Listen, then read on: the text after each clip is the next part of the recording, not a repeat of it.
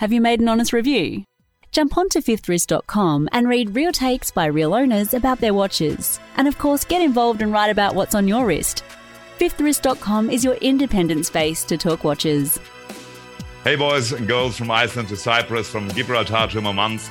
Welcome to the 6th edition of the European Gang Talks Watches of Fifth Wrist. As we always say, if you want authentic insights into the world of horology, head over to fifthwrist.com. And this is exactly what happened in today's issue of the European Gang Watch Talk, talking watches, nothing else. Today we just discuss a couple of watches, also known as the Rob and the Regulator style. You will find the watches in the show notes. But unlike our Australian friends, we don't talk hours before we start. Without further ado, we just directly jump into the drink and wrist checks. London calling. Phil, how's life? Fantastic. Thank you, Klaus. How are you? I'm very fine. Thank you. Looking Excellent. Forward. It's a long time ago that we recorded the last session, and it will take even longer until I edit it because I will go on holiday in 3 weeks, and I don't think I finish editing in 3 weeks. Well, we'll have to see if we can remember how to podcast. Absolutely. But anyway, should we get on with the usual? Well, I'll start with drinks checks, the most important. So, double part. A nice Chianti Classico. Nice. Keeping me company. It's very nice. And also drinking some spiced rum, vanilla and ginger spiced rum. Vanilla and ginger spiced. Wow. Okay. Very nice. Oh. Mm. Oh. Very nice it is too, but no dark and stormies or velvet flam or whatever it's called. Just as it comes out of the bottle with a touch of ice. Very nice. Right. And on the wrist, you won't be surprised to know I have a Seiko. I was expecting something else, but we come to that later. Well, I'm actually double wristing, so that might, in fact, well, sort of triple. So the Seiko I've got is, I've had on today, it's a 7A28-7040. 7A28 is the 7A28 was the world's first analog quartz chronograph. A beautiful thing. I'll try and show you, shouldn't I? Sorry about that. I think I've seen that before. Yeah, but they're very popular. There are many different models. This one's a 7040, Japan issue one. And they're great. They're really robust, strong watches. Because they're early corps, they've got fantastic movements with metal gears, metal plates, everything. It's before Seiko realised that plastic was cheaper than metal, so they actually built them properly. And the successor to these is when they started turning into crap, basically. Oh, okay. And something slightly older on the other wrist is gold. Oh, the Landeron. It's a Landeron, Landeron 248, which it's a 17 jewel one, and I think it's from the mid 50s, I guess, because it has Inca block written on the dial, and they started putting Inca block on the dial in, is it 1953 or 4 or something? Phil, is that the first mechanical chronograph that you've serviced? No, well, I've done a few Seikos. I've done a Landeron 48. No, but the first proper chronograph that you've serviced. Well, I did you could say that. I did a Valjoux 7750 a while ago. I did a Landeron 48 just before I tackled the 248 as well, which is interesting. It's not as nice to work on as the Landeron 248. And the 7750, the Valjoux 7750 is where it's almost ubiquitous, isn't it? It's almost a little bit boring to work on, but it's very satisfying because it's quite easy to get parts and it's quite easy to fix, to get one going from the dead. So, I've done a few different chronographs, and obviously the Seiko 6139 and 6138 Commonwealth chronographs too. You lied to us before we started to record when you said you don't own an expensive watch. This one is probably very expensive, isn't it? Well, it's hopefully more expensive now. I mean, the case that I imported from Germany, actually, because the case that this one was in when I bought it cheap because it didn't work at all. Mm-hmm. So I bought it as a project for watch school because we were doing the Landeron 248. Okay. That's at Epping Forest Horology Centre. with a really good teacher called John Woods, who's on Instagram as John Woods One, I think. Woods seems to be a quite famous name in watchmaking. Yes, it is, yeah. So I serviced it. It's running really nicely now. There's a couple of bits I want to fiddle with after the fact, but the case it was in was, when I bought it really cheap, was trashed. So I got a friend in Germany to, because eBay Germany seems to be much better for buying watch cases and things, much cheaper than England. So he bought a case for me and sent it over, and I recased it and put a nice big crown on it, so it's easy to wind. And I think it's quite pretty now. Yeah, absolutely. Cool. Yeah, and I've also got that one, which might be the one that you were thinking of earlier, but we'll come on to that later. That can be a little surprise. So, Wolfgang. Lousy. Drink check. I still am with my soda water with a dash of apple cider vinegar, so nothing new to report here from my side. Vinegar. Apple cider vinegar. It's just a dash. So it's just a hint, a little bit of taste of apple cider. It's really, apple cider vinegar is very, not so intense and not so strong and sharp. And you give just a little dash in there. And I do this now, since the presentation of the Ristis 2021, I think. There I started with that drink. And since then, I only drank this drink, I have to say. Yeah. And it's pretty interesting, really. Well, I can't take the mickey out of you because you look far healthier than I do. Thank you. Thank you. I have to say it's really a intriguing development that I took. Yeah, really from more or less all the time drunk and 20 kilos more, really, into that stage. It's really interesting. So, okay, but only interesting for me, not for you. Not for the listeners. Not for the wristers. Yeah. So, and on the wrist, I have a Doxa Caribbean 1000T. Nice. It's nice. It's really a watch I like to wear at summer because it's waterproof and you can take it to the pool, and it's that blue color. It's a summer watch, and the watch is more or less built like a tank, really. Right. It looks undestroyable and feels also undestroyable. It's very heavy. I think it has almost 250 grams or something like that. So it's not a really convenient watch. You really know that you have it on your wrist. But I like it. I like the design of these Doxa watches, this special case. And it's pretty... I think there are other companies that emulate this case styling, but I think it's quite originally a Doxa. And you can have an Oxen original for not that much money. Yeah. That's so expensive. I didn't even know that you had one in your collection. Yeah. No? Okay. Yeah. I don't wear it too much because I don't wear it in the office because it's quite high and heavy. I just wear it in spare time, and especially now in summer in Austria, it's when you have the possibility, you go into a bath, or you go swimming, and so you don't have to think about the watch. So that's the reason. I like the design. I like the blue dial and this special Doxa bezel. That also tells you something that nobody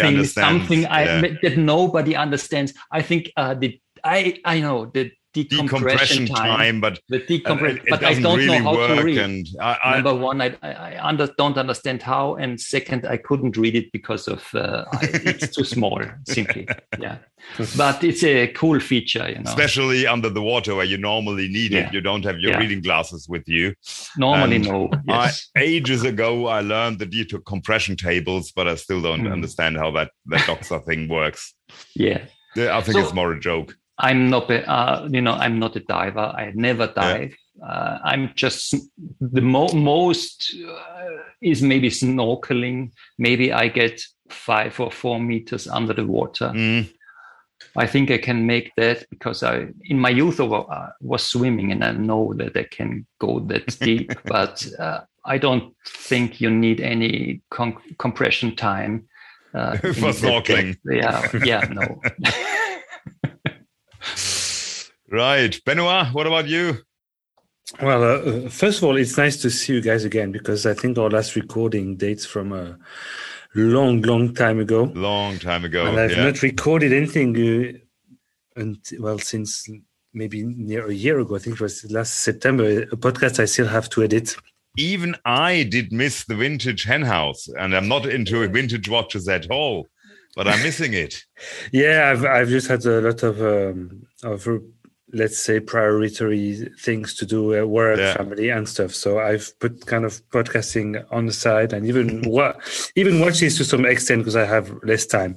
But it's getting better and better, and it's really nice to see you guys again. Absolutely. To say so.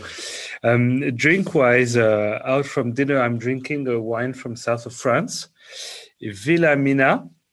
Okay.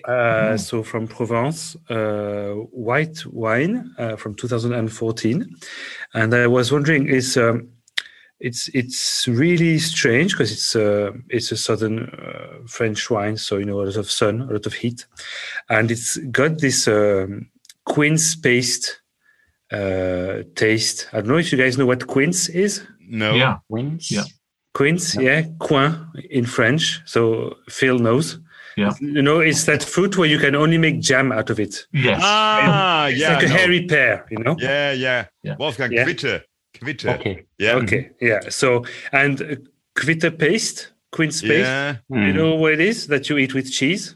Mm-hmm. Mm-hmm. Yeah. Yeah. Yes. Okay, yes. So you guys Quittenchili, more or less. Yeah. That's basically the nose and taste with some kind of apricots and peach. Oh, nice. Wow. I mean, is that wine, was it made in wood or? Yeah. Because, I mean, it's 8 years old. And wooden barrels. Yeah, in barrels. Okay. So you have this fine cocos nose and this vanilla. You still know Wolfgang, Yes, I can remember,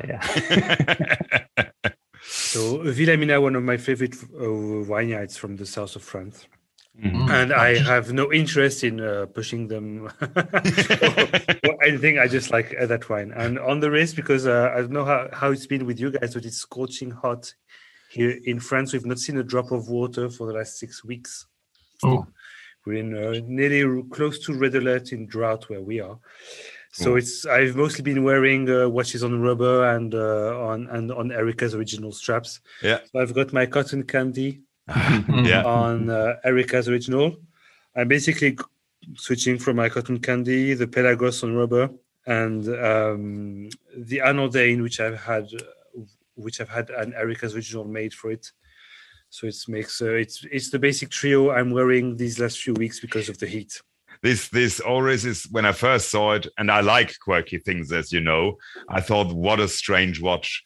But on your pictures on Instagram, I really love it.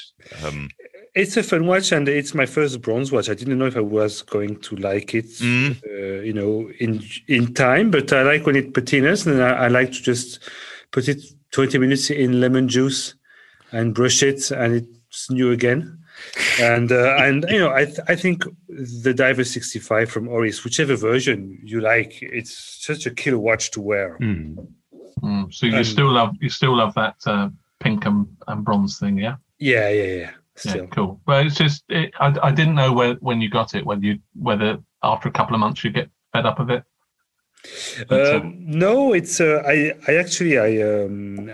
I'm still on holiday. I've got long holidays this year. I took 1 month, which is the first time in my life. Wow! And it's great.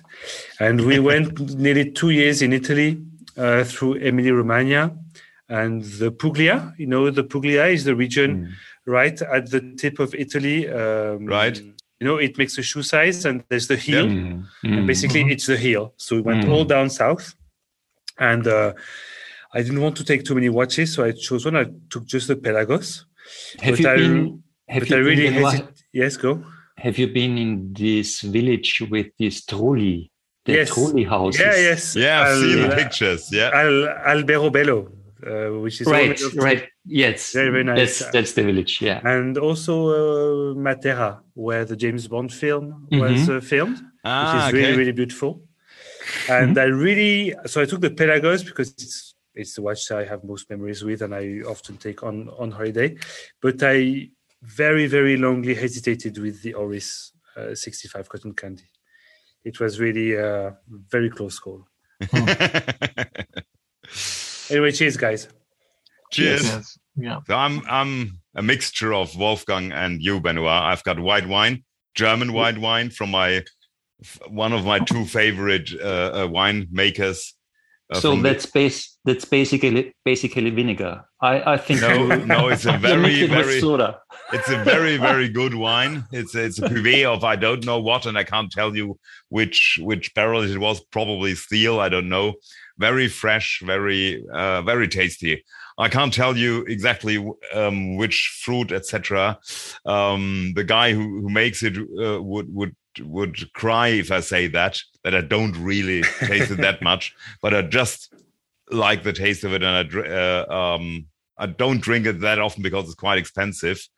And then I have a water with a dash of elderflower syrup because it's very, very hot here as well. And as I'm living in the 5th floor in the middle of Frankfurt, directly under the roof, it was a couple of weeks ago, 2 or 3 weeks ago, I had 38 degrees in my living room when I stayed at home for home office. So this was really, I was having a polo here on the top and nothing basically. Just we don't want the details. Please stop right now. So hot here, it's incredible. Yeah, it's been and on the wrist, Klaus. Sorry, Phil. On the wrist, the same because it's hot. I have a steel bracelet on it on me. We somewhere else on another Rolex chat we were discussing orange dials. I don't have an orange dial. I don't have a Doxa, but I have a purple dial on my purple dial Oyster Perpetual. Do you know? I sold my last Rolex. I've seen that. The 1016? No, the 1016 I sold a few months back, but I sold my 6502, the gold one from 1955. So I have no Rolex anymore. But there is now a pretty good substitute for the 1016 out there. Yeah, we'll talk about that, but I think not. But anyway, I'm Rolex free from now on. So I guess there's only one person in the world that will be proud of me, who is Roman. Otherwise, I think I've done like Scaramanga, base camp to the top of the mountain and coming back down and just dishing the Rolexes out. No more. Michael Woods will fly over and hit you. To be honest, everybody think or hopes that he's going back. It's already after being on the summit. I'm on the summit because I have a day night from Oxen Junior. So, but I still love my Rolex. It's say on my 2-watch collection, this is number 2. Oh, really? Yeah. You would keep the Oxen Junior and the Rolex OP. And with 3-watch collection, it would be the 2 Oxen Juniors and the Rolex. Not even a Sinn. No. I love Sinn. They're from Frankfurt. I love the company. I love them all, but I don't wear them that often at the moment. And I'm realizing that I'm getting more and more towards being a kind of a freak we discuss that later when I bring my two watches to the table. I will never sell my Sinn until I have to, or for whatever bad reason. But no, Oxen Junior first, Rolex. Not Rolex as a company, but this watch is so comfortable. It's kind of a semi-integrated bracelet, a superb bracelet. It has got this extra small link, so you can make it a little bit wider if it's hot. It's basically it's got everything. The dial is crazy. I'm still tempted by that Sinn with mother of pearl dial, the U50, I think, with mother of pearl. I think it's sold out. But I'll find one on the secondary market. Okay, yeah. No worries. But I'm still very tempted. I didn't have the funds, but if one day I have, it might join the collection. Okay. Things rotate. We'll see. Yeah, of course, yeah. I'm not that much into rotation yet, but that's another story. So let's start watches. I have probably, as you are prepared as well. You have all of our suggestions open in on your tabs on your browser or on your mobile. In 10 minutes, the first I opened is because we need to get those two out of the way, because Benoit sent us Hodinkee links to discuss it. And so my browser always messages me, do you really want to have an on the Hodinkee tab open? Please close it. So we have to do those two watches first. I suggest the Breitling. How is it called? The Breitling Super Ocean. The new Super Ocean. So what do you think? As well, I chose the watch. Because I have a couple of friends who are interested into it, French friends. In a WhatsApp group, I have a few French friends that we make kind of like a gang, and we meet each year. And there's a lot of debate on these watches. So I don't know if you've ever handled the older Super Oceans. No. And there was a yellow and black one, which was nice. And I've tried them on, and they're really nice watches, alternatives to the Submariner, of course. And but they were chronographs, weren't they? No. You have them in time only dive watches. Okay. With date, I think, on the older versions, and also chronographs, of course. And they just came out with a new Super Ocean in four sizes, I think. Three or four sizes. That's why you have selected it, because you can get one in orange and the one in 30. No, I did 36. Not select. No, you can get 36, 42, 44, and 46 for people who really don't have any balls. But but I didn't select it for the size, because the older Super Ocean had classic hands.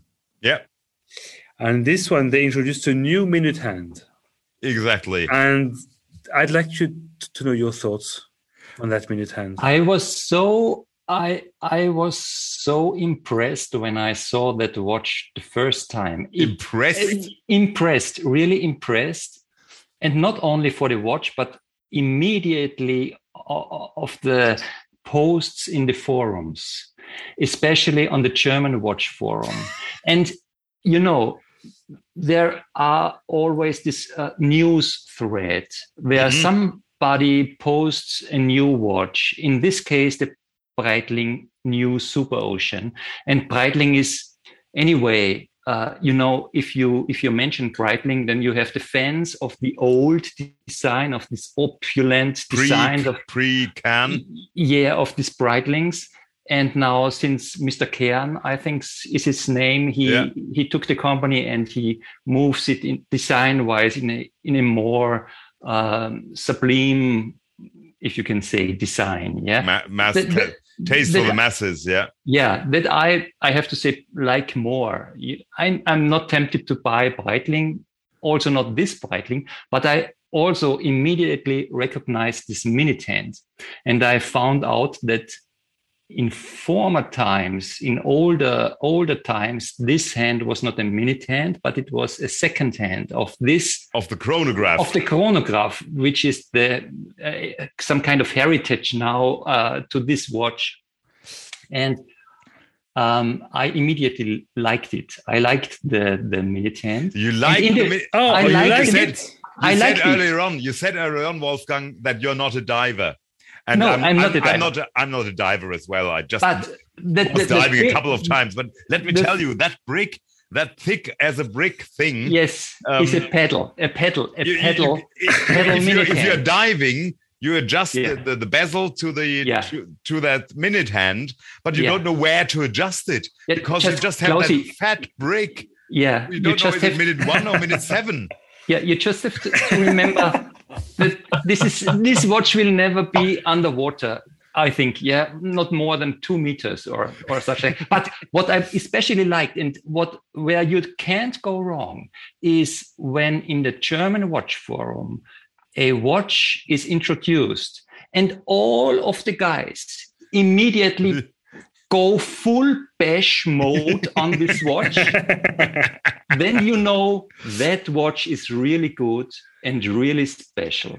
You know, and I immediately saw, okay, everybody hops on and bashes on this Minitant, and I knew this will be the real thing. This will be very special. And after about 25 pages of bashing, suddenly somebody came and posted, I saw this Minitant for so long, I think I like it. And then suddenly everything switched around and everybody liked this watch. Everybody wanted to have. Really? Everybody posted pictures. I have to watch. I'm going to have to go with Wolfgang because that's exactly what's happening in my French friends group. And even me, when I first saw it, I thought, Jesus Christ, that's horrendous. That minute hand, to me, it's like, the guys in the design team said, look, we need to come up with something. So they tried pumping up the hour hand. They tried putting a thinner bezel, like,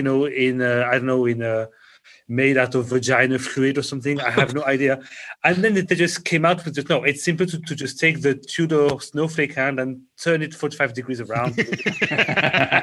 And then so you have, since there's no date window, because you can't have one, because obviously you wouldn't be able to read it half the time, then you just have a rotating empty date window around your dial. You could have a date in that that square. That would be a cool complication. A date which works and is, and there's a ask a Cartier for that, the mystery, exactly. Thing. Yeah, cool thing. I will get rich with that idea. But just like Wolfgang, I didn't like the minute hand. And then, because I have a friend who wants to try it, he posts photos, doesn't know which colorway he wants to try it on. He likes it, he doesn't like it. And I kept seeing it on WhatsApp. And then at the end of the day, it kind of seems to work somehow. And I know the Breitling watches are very well finished, the quality. Really absolutely. There. The anti-reflective coating at Breitling is probably one of the best I know of. And I'm wondering, there are so many different combinations, colorways. The rubber looks cool. The bracelet looks nice. I'd have to see it in the flesh, but I think it's probably not such a bad watch once you've gotten around it. Well, I actually really like them. The minute hand, I'm the opposite. I like it now, but I'm not sure whether I'd still like it in a couple of months' time if I owned one. I might get a bit fed up of it. Same. Big bulkiness, but it's different. And God bless them for trying to do something different rather than putting Mercedes hands on it or whatever, like everyone else does. And, there's a few things. There's so many different options on it. There's 4 case sizes. There's 3 materials you can buy. There's a limited edition one. I mean, make your bloody mind up already. Just make a couple of options, and there's no need to do those many. No, I like that variety. I like it. To be honest, I wouldn't know if I would like to have a 42 or a 36 or a bronze and steel, or the steel and blue one, or rubber. It's kind of nice to see the different I can see what you're saying, but I mean, having a 42 and a 44, or a 44 and a 46, I mean, do you really need that 44 in the middle? No. Mm-hmm. So, you know, it's just almost like they could, so they did, which, fair enough, some people will buy it. The only one I don't really like is the white one. The white one, to me, just looks kind of... It's more unisex. Yeah, it's more unisex. It looks kind of cheap. It looks like something you'd buy in a market in Taiwan or Thailand or something, I guess. It just doesn't, to me, look like a watch. But I'm only looking at a marketing photo on a website. So, you know, if I saw it in the flesh, I might feel very differently about it. But, yeah, there's... I think it's a cool-looking thing. I like retro. I mean, I prefer vintage to new, as you all know, and... It's quite funky, and there's an orange dial one, Klaus. So, yes, that's true. Check your boxes. But that orange dial is so small, because forget about that minute hand. Look at that watch. The dial is so small, and the bezel is kind of double bezel. Yeah. It's two bezels in one. The bezel area is probably larger than the dial area. I think that's totally crazy. Was all the Germans are mistaken. And they take it for as a reo. Reo. Do I spell it reo? Reo. But for God's sake, this is not a reo. This is a sector. This is not part of the bezel. This is part of the sector. The indices are not the bezel, on the dial. It's a sector dial, which is around the normal dial. Yes, that's another funky thing beneath the funky minute hand. This is so wonderfully made and so wonderfully designed, and it has to be this round sector which makes the dial smaller, so that you can even wear a 44. And I think a 44 would suit probably my 18 to 18.5. centimeter wrist in this case, because the dial is smaller and the dial pops out, it pops. But this is not a bezel out there. This is it's an outer ring. Does it move with the bezel or? No, it's not as good as a Seiko from the late 1960s. I would have preferred it. Seiko, not man. No, but it's not a super compressor with two crowns or anything. No, but I agree that outer ring is quite large. You either like it or don't like it. I think maybe they could have made the square on the minute hand a bit smaller. No, so it's a bit closer to the indices size. Mm-hmm. That maybe would have been a bit more conventional. But I like the idea to have chosen this watch because there's a lot of debates. Absolutely. I loved it when you brought that up, because I've read that thread on the German Watch Forum as well, Wolfgang. But I didn't analyze what you just described. Maybe I stopped reading. What's your analysis? Too early. What's your analysis then, Klaus? What's your analysis then? I didn't analyze the thread. I only did analyze the watch, and I think it's crap. The only thing I like with that watch is actually that choice, and I think I've never seen that before. That a watch release came with 4 sizes, don't know how many colors. So that must be quite expensive to manufacture all these cases, all these dials, mix and match them. I think that's very cool, because you can say, in theory, I don't know whether it works, but in theory, you could go to the dealer and say, I want to have the orange and the Tiffany dial in 40 and 42 and compare those 4 watches. This is quite cool, because mostly you think, oh, this watch is cool, but it's too big, or this watch is cool, but maybe another color, but the color is not offered in the size I want, etc. So this is a quite cool move, I think. I mean, what I think is a little bit uninspired is the case. The case is not so inspiring. It's the Super Ocean case. It's the same case as the as the older model. I think the case suits the watch. Yeah, and you don't look at the case at all, because it consists out of bezel, the whole watch. I really look at on the cases, since I'm a fan of King Seikos, I have to say. And almost every case is boring compared to King Seiko cases. And that I have to, also Rolex cases, really, they are all boring compared to Seiko cases. This is my only point. Otherwise, I am with Phil. I'm fascinated by that watch, but not after 1 year, maybe. Mm-hmm. Mm-hmm. Yeah. Well, yeah. Maybe if you go for a classic colorway like black or dark blue, it can work for a bit longer. Maybe. Yeah. It would be interesting to look on the secondary market in six months or a year or 18 months and see how many there are and what price they're selling at. Yeah. Mm-hmm. Because the first Super Oceans were very tough and neat watches. I mean, I've handled them. They're very good quality.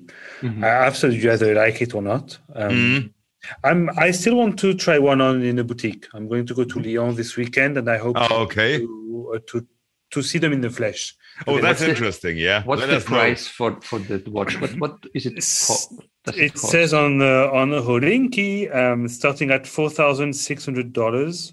Okay. Up to $6,700, depending on the model. It also says on Hodinkee it's the entry to the Breitling world. At that price, with a Breitling 17 caliber, which is nothing else but the 28-24. Yeah, it's a standard movement, and they ask €5,000 for it. It's Kosk, though, isn't it? Yeah, I think it's Kosk, and it's also a high grade one. And also, honestly, the finish on these Breitlings, the finish on Breitling is cool, no doubt. I've always been very, very impressed on the finish on these watches. Absolutely. So, I guess, on the secondary market, maybe it dropped down to €3,000 or something. Yeah. It's a cool watch. Mm-hmm. And it's definitely not a one-watch collection, I think. No. For that, it's too special. But, yeah. But Breitling is much more mainstream than a lot of the brands that watch geeks like, Of course, so, you have a lot of people who only have one or two watches that aren't really much into the watch world that will buy a Breitling or something or like that, and that's totally fair. Yeah, absolutely. And I think that's actually the target market of Mr. Can when he took the company over. He wanted to get more customers from I want to reward myself. I go into a store. I don't get a Rolex. I buy a Breitling instead. Yeah, and they're cool watches, as you said. The finish is really no doubt about it. I mean, it is, although the crown doesn't look to be that finished that well to me. Just in the photos, it looks a tiny bit basic or rough. It's very standard, I think. Mm. It's a very standard crown. Oh, what a segue. Allow myself a perfect segue to the next watch, because I accidentally closed the Hodinkee tab. That actually really happened. It really happened by accident. I wanted to randomly click on one of the tabs and call another watch. And the tab I opened is the Ming. The Ming 3707. Is it right? Yeah. 3707. 07, yeah. Which has the same crown than my 1709, I think, or at least very similar crown, which gets a little bit smaller towards the case, which I think looks very good and which is very comfortable to use. So I'm already talking about that watch positively, because I really like that crown. Yeah, I like the in the pictures or renders. I don't know if they're photos or renders on the Ming website. I do like the look of the crown. It's not your standard, straight knurling. It's got 8 ridges or something on it. It looks easy to manipulate, which having little fat fingers sometimes makes tiny little crowns difficult to adjust. But it's definitely a Ming, this thing, isn't it? Yeah. Yeah. I have one question. What's the difference between this Ming and all the other Mings? Apart from the dial. It's cheaper than most Mings because it's got a manual movement, which is fairly standard. No big complication. Yeah, it's just a Sellita in it, isn't it? Hand wound, yeah. Yeah. I think it's a little bit skeletalized, a little bit, but not done by Ming, but directly from Sellita. You can buy them that way, I think. Yeah, I like the lugs on it. Yeah. They're quite cool. And I don't know again, who is, then again, the lugs are the, as Ben says, the lugs are the same on everyone. I don't know who he is. I probably should, but the strap apparently is by Jean Rousseau. Okay, so you overpay a strap, which could be better if it was made by someone else. Yeah. But I mean, what I don't understand is that Ming, they come out with a new watch where the only thing new is a dial, basically. I mean, no. Yeah. To be honest, so they come out with a new watch. It's just a new dial. Like Rolex? Yeah, and then, Rolex tweak things a bit. But, I mean, they just changed the dial a bit like, the loom styling or whatever. Mm-hmm. And then it's a new reference for the same watch with a different dial. And I'm always wondering, now that they have a lot of, weight in the market because a lot of people want to buy a Ming. They could produce a lot of watches. They could just create a line with different dials and you order the dial you want, just like Breitling does with the Super Ocean, for instance. You have the Super Ocean line, just choose the colorway, choose the dial. And why do they keep making, like, I don't know how many they make, 50, 100, 300 was the series? It depends on how many people get through in these two ordering windows. So I guess 1,500 or something. Yeah, just make an eShop, choose the dial, and you have the 37 line. They're all the same. And I've never seen another type of Ming except the dive watch. They came out with the dive watch a couple of years ago. Yeah. But otherwise, to me, I don't get the thing. I'm not. The watch is cool. It's just the same watch from the beginning that they just changed a bit the dial. Otherwise, I'm not really very excited about that. No, my thoughts are looking at, and I don't own a Ming, so owning a Ming, Klaus, you might say, is different, and it's better in the flesh. But my thought really is what's it for other than to sell more watches? There doesn't seem to be any reason to release it other than to go, right, okay, look, we can make some more watches and they'll sell out really quickly because we've got a very big fan base. I mean, I do like the dial, don't get me wrong. I think it's very nice, but as Benoit says, it doesn't really do anything different to previous. I'm going to do a comparison with another company which is starting to become a bit like me, which is Anordain. Uh-huh. And Anordain, they came out with a new Model 2 and it truly is different from the first one. There's a seconds hand, there's a minute track, there's different case sizes.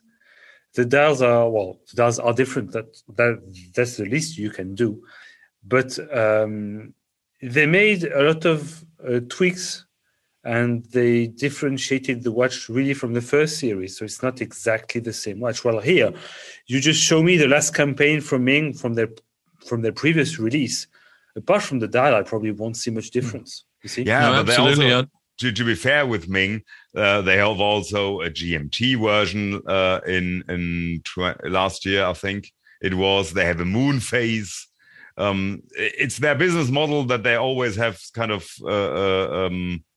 limited editions, always basically.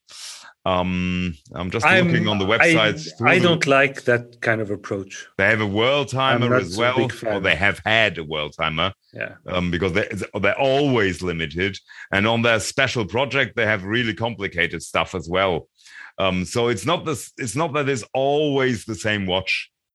Mm. I like the look of Mings.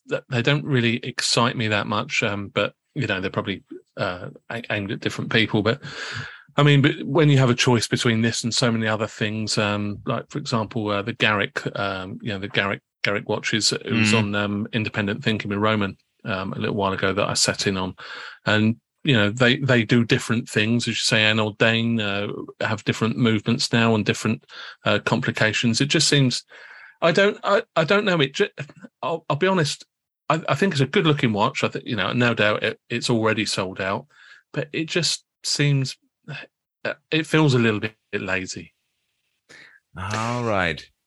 What's the selling price when you order it on the website? I can't remember actually, and they don't tell you. I remember the 1709 because I bought it. That was 2000, roughly just under 2,000 Swiss francs, and this was, I think, slightly more expensive, although it's a manual movement. There's about 2,000 1709 for sale on Chrono 24, starting from 2,433 euros up to some people are asking, like, I don't know, 5,500 euros. Right. Yeah, and I'm not. I can't get excited with this brand. It doesn't work. Mm. Yeah, and you know, every new release they make, except for the Diver, which I really thought was nice. I actually wish they'd make more Divers. I like the design. I basically like everything about that watch. I really like the design. The biggest drawback I see, because I know it because I've got one, the 1709, after a year of waiting for it, and I'm used to waiting for watches. I waited 6 or 7 months for both of my Oxen Juniors. But a year, or it was actually 13 months, I think, is really too long. You disconnect completely from your purchasing decision, and you're not buying a watch which is individually made for you, where I can say, I want this dot here and that dot there. It's basically a standard watch. I can't blame Ming for it because it was transparent. They started telling us it takes a year. But at the end of the experience, I'm not completely happy with it for whatever reason, which I can't really describe. I just can tell you, but I can't describe. I can understand because I've ordered my Xapec, I think, in November or December. Oh, wow. And I should get it in September. I should, because it was promised in June, then July, now September. So, of course, you know, war in Ukraine, COVID, whatever you want. Yeah. But you do kind of wonder if you still want it after 9, 10 months. Mm. You know, you do, you know, because you see so many other things like Breitling Super Oceans popping up. You wonder if you still want that watch. Of course, when you get it, it will still be... I mean, I think I'm with you, Benoit. I think 9 months is the maximum. 9 months, you need to make a new child, you know? and it took me only 2 minutes, actually. A new child is a lot more expensive. That's right. You can really buy a pretty watch for that cost. But okay, but back to the Ming. I think that's just a really clever guy and a really clever sales model. Mm, sure. The watch is, like Benoit says, the case and the lugs. This is really, the lugs are a good design. Otherwise, it's a round watch, with a normal crown. And the crown is special. And, maybe. The hands are nice too. Yeah, the hands are nice. The buckle is great. The buckle is great. This is everything is well designed, and now Mr. Ming, stays with that, and he takes absolutely no risk to found a company. He just says, "I will make in 1 year a new model." He has somebody who makes him the cases and the dials and the hands. They are pretty almost the same. So then he waits. He can be sure that that he will sell the product pretty quick because now it's some kind of collectible. It's not so expensive that you could not be a person who says, I want them all. Mm-hmm. No, I collect them like these baseball cards or football cards, you know, you just want to have them all like this. There are probably people who have got them all, I'm pretty sure. Yeah. And on the other hand is every watch nerd, or not every watch nerd, but for example, Klausi just wanted to have a Ming, you know, just to have one in your watch nerd career. You think it's not too expensive and you just want one and you can sell it always, you know. I hate to say you're right, Wolfgang, but that two things happened. I always liked the design of the Ming. Mm-hmm. I always really liked it, and like Oxen Junior and like Rolex, you really as you can see them from 20 meters and you recognize it's a Ming. But the main reason I wanted to have it is because I wanted to have a Ming. Mm. I wanted to be kind of, say, part of that family who owns a Ming as well. Mm. That's true. And that disappears after a year. Well, then fuck you, Klaus. In a very friendly manner. Yeah, oh, of course. Yeah. Don't get mad. That always happens to me when I'm open and I open my heart to the public, and then you stab your knife in the middle. Yeah. When I'm open. Yeah. Okay. So do we think this is about €2,500, €3,000, something like that? I think it was three. I'm not sure. Yeah. So about €3,000, popular brand, sold out immediately. Would you rather have this or a Mad One Red? No doubt about it. I want neither. They both. I don't like either. Mm. No, definitely. No. Maybe the same thing would happen. I don't know. If for 3,000, I buy a second-hand Super Ocean. And the price for that Ming is 3,200 Swiss francs plus tax. It's okay. Mm. Oh, it's almost exactly the same then as the Mad One Red. Next. Should we go to the mechanic? We go to the mechanic. What's the mechanic? Well, I don't know, because the website doesn't do anything. But the website doesn't do anything, but you have seen it, haven't you? Yeah, it looks like an Oxen Junior. Oh, yes. No, it's the Les Chaux de Fonds museum piece, right? Yes, mm-hmm. The MIH watch. Do you know the MIH watch, the one which Gafner, Paul Gerber, and Ludwig Oechslin developed to fund, which we saw in the museum. Exactly. What happened is that Christian Gafner, one of the three creators, he is responsible for the design. He is releasing. The date shifts backwards all the time. It was June, July, now it's August. He's releasing a kind of a second edition. The museum didn't want to get involved. Ludwig Oechslin said, go for it. You can have my construction as open source for that special model. And Paul Gerber also wasn't interested. So Christian Gafner just took the watch, redesigned it very, very slightly. Same case, same, basically everything. It's a mono pusher. It's a mono pusher chronograph. It's an annual calendar with day, month, and date in one line, and like it was before. It's basically the same thing.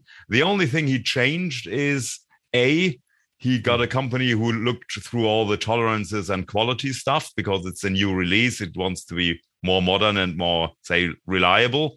And B, the minutes of the chronograph used to be in the original watch on the backside, because they didn't want to have it that it looks like a chronograph. And what Christian did here now, he, like an Oxen Junior, he put the minutes in these little dots, and you only see the dot when it starts with minute one. With minute zero, you don't see anything.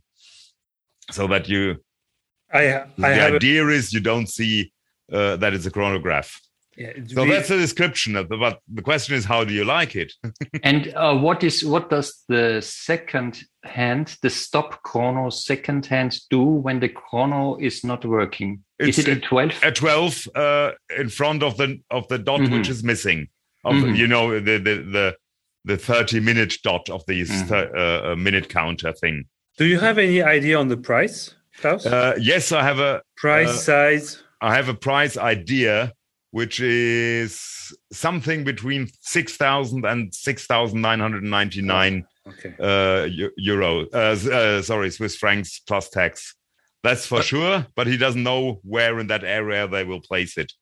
Well, it's a striking watch. I mean, especially now I know it's a chronograph. It looks really interesting. I wondered if it was a chrono, because there's obviously a pusher about two. But it's really strange. Why has it got...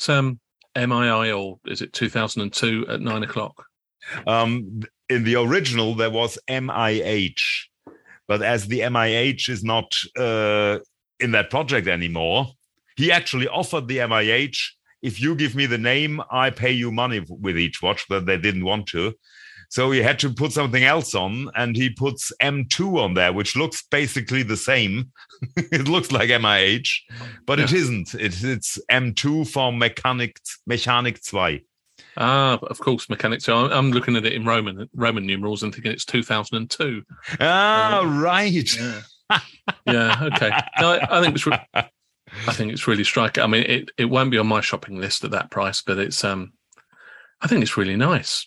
It looks quite tall, but it is. I don't have the measures, but Christian admitted that it's slightly higher than the original one because they changed the basically because the chrono counter is on the front, not on the back.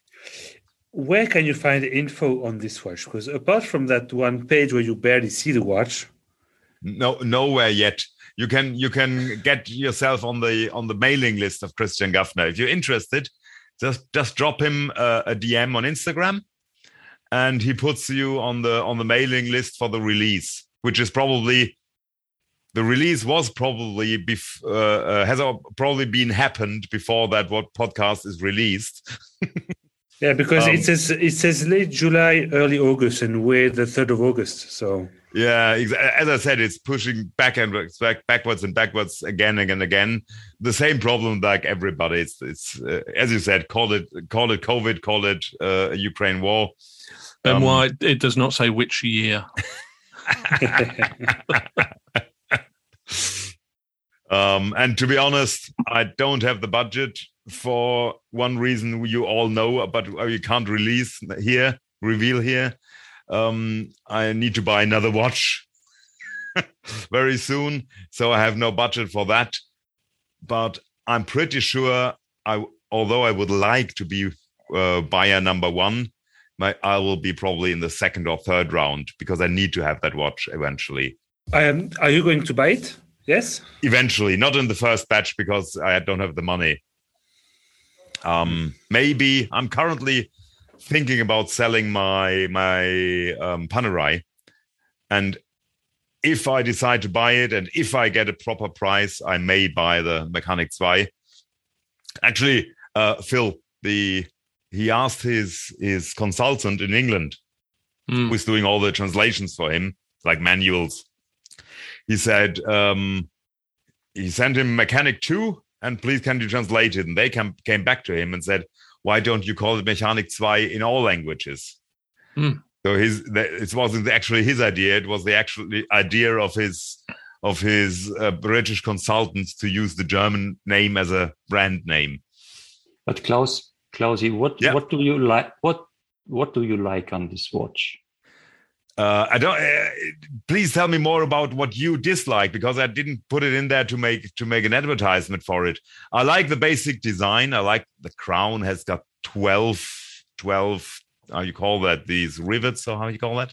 Ridges, or 12 months. It's a chronograph which you don't see. It is. It's got a minimalistic approach without being boring from the design. It's got an Oechslin annual calendar with all in one row. I don't know. I don't think there is any annual calendar with chronograph in the market under 10,000 euros. I don't think. Probably. But I mean, as soon as I looked at the dial, it screamed Ludwig Oechslin, didn't it? It's, yeah. It's but it's really cool. I love. Yeah, the case is really cool. Everything about it is cool. If I had the money, I think I'd go on the list. I think I know. Maybe you like it also because of this idea of the minutes of the chronograph is like this telephone that you like on the Oxen Junior. Yes, exactly. With the round. I think that's your thing that you like, and I like it. Meanwhile, I like it too. I think that's really a good feature, and you immediately associated with Oxen Junior. Yeah. What I also like is the crown because it looks like a beer bottle capsule. You know, this is. I think that looks quite nice. Otherwise, and this is also the thing where I don't know if it if I like it so much, it's always the case. And also by the Oxen Juniors, the case is very simple, very simple. And so you focus automatically on something else, maybe the dial, and the dial of the Oxen Juniors, for my taste, are most of the time more fascinating, more intriguing than in this watch. Mm-hmm. You know, I'm pretty impressed of this annual calendar always. It's in one row. I don't know any other watch that has a manual calendar in one row. I don't know. Patek Philippe has got a perpetual calendar even, where it's in one row. Okay. But of course for Patek prices. Yeah. Mm-hmm. And I really love the sort of tension it causes by just having the end of the minute arm, minute hand, just bent slightly. And it just adds a bit of tension to the design, because it looks like it shouldn't be like that, but it adds so much to me. Huge difference. Mm-hmm. The guy Christian Gafner, he worked in the past for Porsche Design as well. And if you look at it's on his page, christiangafner.ch, I think. You see which Porsche designs he was involved in, and you can see some similarities. Yeah. And of course, you should hear in the Independent Thinking podcast, which is released very soon, or which probably was released when that podcast is released. But Klaus, can you answer one question? Maybe you know the answer to that. There are also, not only for the chronograph, are there some holes, but also beneath Monday, left beneath Monday? I see. What is that? That's the AM/PM display. There's you don't see that on this picture / rendering. I don't know whether it's because of the rendering or whether it's because of the angle of the camera. Well, there's always one or two dots are white, and this says whether it's AM or PM. Okay.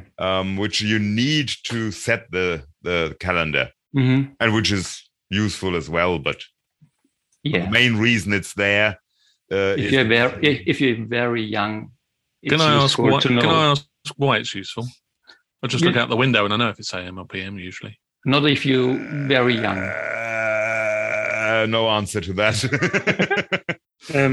If you like an explorer with your Rolex, if you're in a cave or something. Yeah, well, I'll be wearing a G-Shock. Most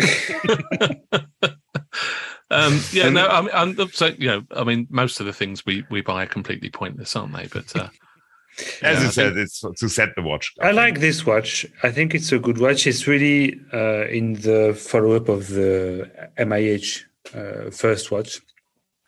The only problem I have with the watch is that since I've had the Oxen Junior Perpetual Calendar in white dial in hand. Yeah. House. I don't think I would like another Oxen Junior than that one. Yes, that's true, but it is not an Oxen Junior. Remember, it's not an Oxen Junior. Yes, but to me, it's very much like an. Absolutely, Oxen. I understand what you're saying, and eventually, I will have that Perpetual Calendar in white PFD. Well, I hope to have it before you. I hope so too. We'll see. So okay, back to the next quirky watch. I think the next one we should discuss is the Angles Chain of Time. Yep. Okay. Yeah, which is one I put forward. And part of the reason this came across my radar is because, as you guys know, I've got the Angles Three Kings, which I waved at you earlier. The star wheel. Which is the one I bought off of what's it called, Kickstarter? Ah, okay. And it's quite cool. It's it's not very high grade or anything like that. It was about £600 or something, and it's quite a nice thing. It's funky, it's fun. I think the dial looks nice, and I quite like having weird complications. And so this one came across my radar, and I don't actually know whether I like it or not, but I like it because it's so different. Where are they from? Do you know that? Because they're from England, I think. No? Do you know, I don't actually know. It's embarrassing to say. And you don't find out on the website? No. Well, maybe you do. I haven't really looked at the website. It defaults to US dollars. I mean, I assumed they were American when I bought it. Mm-hmm. I thought they're Asian, you see. But well, I think I would imagine everything's made in Asia. Of course. For the prices, of course. Mm. Yeah. I would love to see a video of that Chain of Time working. Yeah. Because besides the Three Kings, they also made the Measurement watch, which is extremely cool, which I really like. And there are no videos of how the Chain of Time work, and I have trouble figuring out. There's one on the website. Well, I didn't find it. Let me see if I can find it while we're... But I don't understand how it works and how it moves on the dial. Yeah. No, the thing to understand is that the lower hand is the minute hand, and this is not referring to the numbers. This is just referring to an imaginary standard dial around it. And it's the hour hand that follows the chain, right? Yeah, exactly. Are you sure? Sorry, Benoit, if you go back a step just to angleswatches.com. Yeah, that's where I am. And then you'll see, but not /watches. Oh, yes, yes. And then you scroll down a bit, you can see there's a GIF or whatever you want to call it. Oh, yeah, a GIF. Yeah, sure. Yeah, which is obviously very sped up. But... Okay. It's cool. I mean, I don't know of another watch like this, to be honest. No. And are you sure that that is not also a folding bicycle that you have always with you?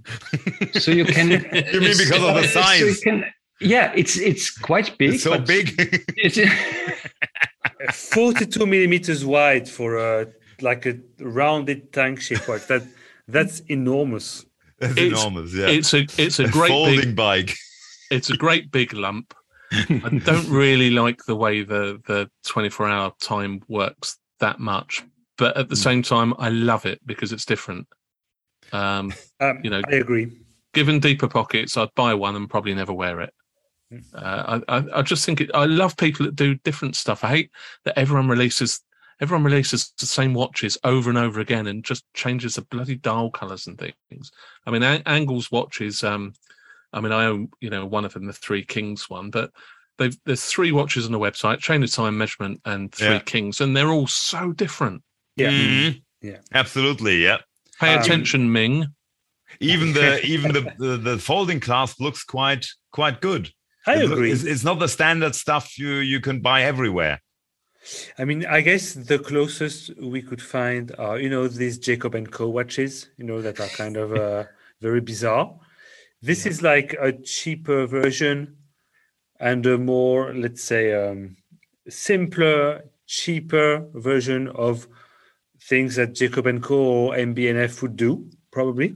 Yeah. And who is the American brand? There's an American brand that I can't remember who they are, but they're well known, though, and it's just gone from my head, and they do a watch that's chain-driven. Well, there's the Tag Heuer with chains. They did the Monaco tag with chains. Yeah. I can't think of it, so I'll see if I can find out. I agree that I think I probably never buy a Jacob & Co. watch. However, I could buy one of these. Maybe if they manage to make it a bit tighter, a bit less massive. I tell you what I don't like about this watch, which is the strap, this kind of alligator, wannabe alligator thing. And that's about the only thing I don't like about this watch. As you said, if money would be a little bit easier, I think this watch is really an MBF for the masses. Yeah. And the size, I don't care. I'm wearing a 44 times 15.5 millimeters in, which is a hefty brick on your wrist. Yeah, I can't though. Yeah. Well, if you go to, I'm looking now at the Chain of Time Adriatic Blue, which is the one that's sold out. It's obviously the best color. If you hover your mouse over the picture and get the one where you zoom in, Benoit, you might struggle, I think, on your phone. Yeah, the finishing's not good. On the sprockets on the gears, it doesn't look very good at all. But at that price, to be honest, on your Three Kings, Phil, finish doesn't seem really. No, it's not. It's not. But as long as I'm not wearing my reading glasses, I can't see it that closely. My favorite watch from the line is the Measurement one, and it's sold out. But it's 44 millimeters, probably a bit too bulky for me. But the concept is nice. I think it's extremely cool. Yeah. I think that was their first watch they did. Really? Okay. I might be wrong, but when I came across them, do you know? I think it's someone might have mentioned them on the Slack group or something. I can't remember where I found it from, but I came across them somewhere and saw the Kickstarter and thought, well, it's a reasonable price. It's interesting. Paid my money, and like you guys said, it was 6-9 months later, and I'd almost forgotten about it, and then I got this package and thought, oh my god, I got a watch. How am I gonna explain this? Do you wear yours often, Phil? It's in my rotation. I mean, I've got a lot of watches, as you know, because I collect really cheap Seikos, which is why I've got a lot of them. I wear it regularly. I wear it. Like most of my watches, it comes out onto my wrist every 2 or 3 weeks, once a month maybe. I mean, that's reason enough to say that it's a good watch. Absolutely. Yeah. I mean, you have a lot of watches. You're a Seiko fan, and you're still putting that Angles watch, which is not the best finished watch, which is not the most expensive, the most known watch.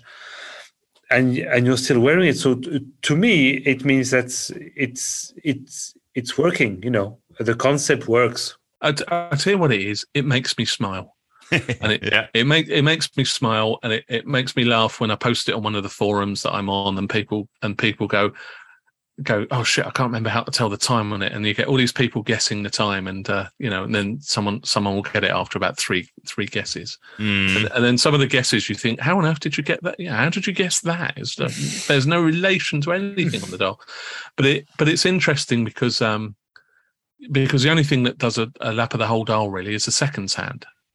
So it's it's just it's fun, and it makes me smile, and it if you got something fun and it makes you smile, it can't be all bad, can it? Absolutely. I think it's a brand to watch. Maybe they'll stay exactly in the field they're in, or maybe they'll get a bit better and more known. Who knows? I think so. I think with the Three Kings, because I was on a Kickstarter quite early, they certainly communicated very well. The watch got better from, it got improved from when I first bought it to when it was delivered. For example, they added 3 more jewels to it. They added 3 more. So after I'd already committed to it, it then got upgraded with 3 more jewels, which are on each of the star wheels, and a number of other improvements as well. Okay. They did seem to engage with the community that had bought them quite strongly, which I was quite impressed with. The only thing that... and it might be a quote of mine, and I wasn't bothered enough to contact them or anything. As I said before, when I spoke about it, it hasn't got any lume on it, but the paperwork says it should have lume on it. Uh-huh. But it doesn't worry me in the slightest, because to be fair, I don't really, I'm used to vintage Seikos that might as well not have lume on them. So I'm not that fussed about lume. That's actually a great thing about that, at least about the 7009 from Ming. The lume is great. Oh. Look, we're not on the Ming page anymore. No, I think thanks, Phil, for sharing that Angles watch, because I would never have known about it if you didn't share that link with us tonight. Yeah, it's a really great watch. We're number 4 now, so we'll make a little break. Pee break? No, not pee break. You've got to go and water the cactus. We introduce a new category, because we stole that project, that concept of talking just a couple of watches from Rob the Regulator. So why not steal the rest of it? And we now have the surprise section: Rate the Watch Media CEO and CTO. So what you need to do is you go to fifthwrist.com. And you scroll down, that web page, I think, And down there, there is something called The Team. I've never been on that website before. Looks great. Oh, there is a review of an Oris Big Crown. Wow. Okay. Now scroll down and there is Our Team. And there is the Alex, the watch regulator. And a little bit below, there is Rob, the techno director. So the section is Raid the Watch Media CEO and CTO. We have three categories: hair, style, and fighting abilities, where you have to rate these guys and tell us what you think about them. I have a small Excel sheet. If you have an idea for another category, all of them, or just Alex and Rob? Just Alex and Rob. Just the CTO and the CEO and the CTO of the company. If we would be a company. Can I ask? Should we rate out of 5? How upset Alex will be if we rate Rob's hair better than his? We're actually not rating. You're just saying who wins. I don't have a rate Excel sheet. I just have 1 or 0. Just win or lose. Can you repeat for a slow understander like me? What should I do? Didn't you didn't hear Robin and the Regulator podcast? No. Okay. They are on that podcast. They are rating watch company CEOs. Mm-hmm. So I have the CEO from Rolex, the Dufour guy, and the CEO from Audemars Piguet, which name I can't pronounce. And Alex asks, who is the cooler guy? Who's got better hair, better teeth? Mm-hmm. Who would win a fight? Don't worry, Wolfgang, because I'm still listening to the previous European Gang Talk watches, and I've not caught up with any of the podcasts that have been released after that one. So you don't know it as well, okay? No, I don't know it as well. I'm to it, and I just saw that they released an over 5-hour episode. Yeah, exactly. And I struggle to listen to a 1-hour episode nowadays. So maybe in 2024, I'll listen to a 5-hour episode. But So Klaus, what do you want from me now? Phil, do you know? Have you heard the? Yeah, the podcast? I have, but not the 5-hour one yet. I'm in about an hour into that. Not the middle. I'm 1 hour in, so at the very start of it. Yeah. But. It's one of it's very easy. Look at those two guys and tell Alex and Rob. Alex and Rob, who's got the better hair? Who's got the better style, especially for you, Wolfgang? Mm-hmm. And who would win a fight if they would have to fight? Mm. And if you want, you can add another category. If you like, Rob and Alex, they have the category teeth, for example, which I think is crazy. Drinking ability. Ah, that's another one. Okay, and we don't have to make a science workshop out of it. Just tell us who's got the better hair. All right. Well, I'll start. I think it's probably just about Alex with the hair. I agree. Yeah, I agree. Mm. As long as we're not counting Rob's blonde wig that he wore at. You may count that if you want. Oh no, that's just too confusing then. We'll give that to Alex, shall we? He'll be mortified if he doesn't win it.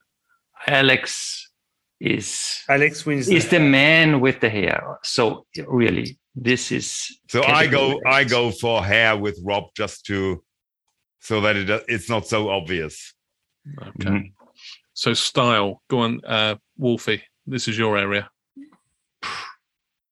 You see this Pepita.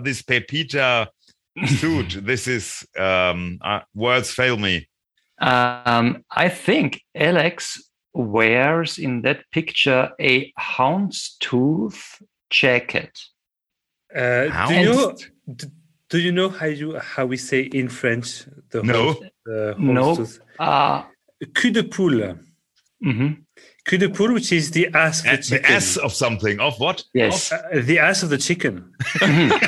So he has chicken style. Chicken ass jacket, yes. A chicken-ass jacket, is it sounds already so cool to me. Chicks-ass jacket. A chicken-ass. A chicken-ass. Chicken-ass jacket. So, and I have to say, left I see a parka, some military style. So seems to me like some kind of terrorist action going on with this. Don't know how to say. And on the right side, I see a white shirt, probably the most reliable guy of the three. But style-wise, I really have to go with Alex for the chicken-ass jacket. Chicken-ass jacket beats everything always. I guess I had one 30 years ago as well. Mm-hmm. So, Benoit, what do you think? Well, I mean, apart from that photo, when Alex is in a Zoom meeting or podcast, and he's got his shirt down until the dressing gown. Yeah, a dressing gown with the shirt open, and he's lying in a bed, and there's cats walking around. He wins the style competition, and I think I might be wrong. I said cul de poule, but it might be pied de poule, which is that's in German actually. We call it German pied de poule, which is hen's feet. But I like cul de poule much better. You're not having hen's arse back now. Yeah, that's what it's called. Alex for style, of course. Yeah. I'm gonna go with Rob just to be different. Mm-hmm. Oh, so you are the one who goes different. Okay, that's true. Love, and now is love you, Rob. The most important one: fighting abilities. Right. Okay. How much alcohol is involved? Because Alex would beat up a man in a wheelchair. I mean, he is Scottish. Don't forget that. This is Scots blood running in the veins. He can only beat people in the wheelchair. No, when a proper Rob. I think Alex would throw sand in the eyes. Yeah, he'd fight dirty. Fight very, very dirty. Don't forget, he's also the rowing regulator. Yes, yeah. I think Alex would be fueled by alcohol. He would smash a glass ashtray in Rob's face. He'd fight dirty. He'd bite, gouge, scrape, scream like a girl when he got hit. Yeah. So Rob would back off. Yeah, bite. But if Rob connected with one of those big right hands, and who knows what weapons he has? He has already in his eyes something to aim for proper aiming. Oh, to skin cats, a fire cats, at Rob. I know the Dave gun where he just shoots Dave's into Rob's face. Yeah, I would call it even. Even for fighting. Yes. Mm-hmm. Even. I had the impression everybody is for Alex here except me. Yeah, but one right-hander from Rob. Yeah. One of those big. So you're all even. Plates. Yeah. Yeah, you can't beat even. I'm for Rob. No, you can't beat friendship, So okay. Any other category, or shall we just close it? Drinking ability. Drinking ability. I think you've got to give it to the alcoholic Scots weirdo. Yeah, Alex. You can't beat a Scotsman. I think that's easy. I once told him on a Zoom that, and funnily enough, he mentioned it on a podcast I listened to the other day. I once told him on a Zoom that Irish people were better at drinking than Scottish people, and I think he got quite upset by that. It's like, how can you say that? It's 8:00 in the morning. I'm drinking a pint of wine. Okay, that's an easy one then. That's 13 points to 6 points. 13 points to Scotland. That's easy. Okay. I was hoping for a much closer thing, but Alex wins with... Well, if you want something closer, you have to add categories like who drives a sand buggy better or, who has the most kids. That way it's easy. Who earns most money? Yeah. Oh, who has better holidays? Who's a better watchmaker? I had that actually, but I thought that's too hard for Alex. He could cry, as you said, like in the fight. And who provides better watch straps than Geneva Blue? Asbestos, kissing your wrist. Kissing your cooler pool. Okay, that's cool. That's cool. So talking about cool, we're going to the Fortis Stratoliner. A watch which always looks like a rendering. What's it for? For flying through the stratosphere or something. Okay, I'll repeat my question. What's it for? You're not diving 200 meters deep, so why do you need a diving watch? I don't know. I don't like it. Mm-hmm. No, Wolfgang, you have selected it, didn't you? Yeah. Just recall the watch we're talking about. It's the Fortis Stratoliner. I can put the link from Monochrome Watches in the chat if you want. I don't know. I've got it. It's okay. Okay. I mean, what fascinates me on this watch is, first of all, it has complications or indications that are completely useless. Because most of the people will never go into the stratosphere or be in a starship going to the stratosphere. And this is what stands behind the Stratoliner. The Stratoliner tells you how much time, and that you can stop this time with the chronograph, how much time you spend in the takeoff of the Starship. Then there is a second phase, the release phase, that is from 60 to 90 seconds, where you get boosted into the space. Then the third phase, where you begin to fall down back to Earth, and the re-entry into the atmosphere, again, about 20 to 30 minutes. So it depicts more or less in a chronograph your journey into the stratosphere and back. So this is the more or less useless time indication. I have to disagree. Time indication. Okay, just let me finish.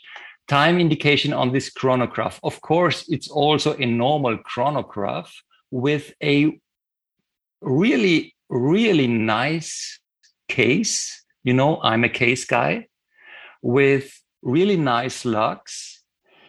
It looks very clean. So it looks like the cockpit of a space shuttle, not so much the cockpit of a aeroplane, because Fortis stands for aviation watches. This is more or less a watch where you can imagine this could look like in a cockpit of a Stratoliner that brings you into space. It looks very clean, very Scandinavian to me. And what I oddly like is you see this date and this day window, and you see that the letters and figures are really small, so small that I even can't read it with glasses, I think. But the proportion of the size of the letters and figures in relation to this window is quite intriguing to me. So I've never seen a day-date window in this proportion, and I quite like these proportions. Otherwise, I think that watch, I think the dial is also a little bit structured, so it's quite interesting, and I think it's a very special watch. It got totally bashed in the German watch forum, so I think it's maybe a good watch.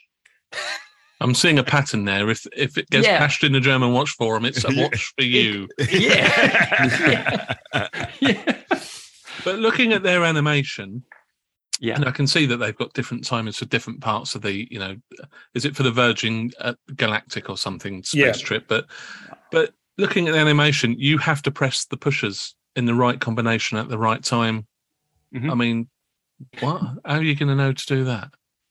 I don't know. It just seems silly. And also, I'll tell you the thing, because I do quite like the dial because it's very stark, but I hate the bracelet not having end links. It looks like someone's bought another brace.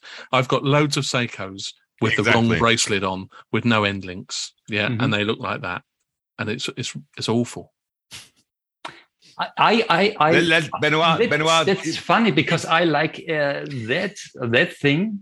Like I also would like these mesh bracelets. They also have no end links, and I like the space. Oh, Wolfgang, you like the lugs and the bracelet fitting like that because you've not had enough vintage watches where you have to wear them like that. And it annoys you so much that when you get a new watch, you think, Jesus, why the fuck would they do this? Mm-hmm. Interesting. That's because I don't like the lugs. I don't like the lugs. There's always these holes, these angles that will get, arm cheese and such. And I don't like the lugs. However, I love the look of that chronograph. And I disagree on the function. And Phil will bear with me here because we both drive Teslas. Okay. So, you get the boost phase. You get the phase where you're in midair floating with the Tesla, and I can relate. I can just play around with the chronograph, just with the Tesla, with the acceleration. That's how I would use this chronograph on Earth. Does actually a watch exist in cooperation with Tesla? Really? I'm asking the question. No, I don't know of anyone. No. Okay. And if it did, it would probably be a smart watch. Yeah, probably. Yeah, probably. And it won't be an Apple Watch because Tesla, what's his name? Musk. Got his name. Musk. Elon Musk. Elon Musk and Apple hate each other, don't they? Of course, yeah. And actually, to me, that Fortis looks like a smartwatch. The dial is so flat, unstructured, so one-dimensional. It looks like all these NASA watches, that you see on the. Is it Unimatic? That. Yeah. Unimatic, for example. Yeah. The G-Shock makes a NASA watch. Everyone who makes a NASA watch, they always do that powdered gray, powdered white, and I really like it. I like the look of that watch, and it's in the same price range as the Breitling Super Ocean. Right. And honestly, my heart would tip from one to the other. The only thing I don't like, totally on the contrary to Wolfgang. Is the lugs. Mm. Is those really like those holes, those spaces in the angles of the lugs I don't like. But it's a 200-meter water-resistant chronograph. But it's for going into space. Why does it need to be water-resistant? But my Oris Skin Diver is 100-meter water-resistant. When you're landing from your space flight, it very easily can be that the landing place is the sea. Yeah, is that why they don't use Speedmasters anymore at NASA? Right, Speedmaster. No, but just to emphasize that the water resistance is superior than the Oris Skin Diver I have on the wrist. Right. And, I don't mind bathing with it in a pool or in the sea. So, I guess it's a chronograph that you could easily take underwater, which is fun. That's true. I'm intrigued by that because it doesn't look like it has locking pushers. Yeah, but the bezel has. It says bezel has rubber. It's rubber and steel bezel. Mm. So I guess the bezel is. Yeah. I'm sure the bezel is, and I'm sure the crown's probably screw down. But if you don't have screw down pushers, you can use Sinn pushers even under the water. But would you? I've tried it once, but not diving. Just in the piscine. I don't know the English word now. The pool. Seaside. The pool. The pool. The public pool. Yeah. So maybe a 1 meter depth. I've tried it, whether it worked, and it worked. So Fortis can probably do it as well. The issue for me, being someone who pulls watches apart, is that if you do that, you're almost physically pumping water into the movement. No, it's explained on the Sinn page. It works somehow. I don't know. Don't ask me how. I think there is an explanation on Sinn page, and probably Fortis uses a similar system. Look, Phil, it's German efficiency, okay? Made by Russians, so there's nothing to worry about. Oh, okay. No, but just to come back on the watch, I like the watch except the bracelet. Bracelets. Do you all like the dial? Yeah, the dial looks like I've always wanted to look like that onto the watch. So I would not the listeners can't see it. I'm shaking my head. I would not know which dial to choose. I don't know which one I prefer, the light gray, the dark gray, or the white.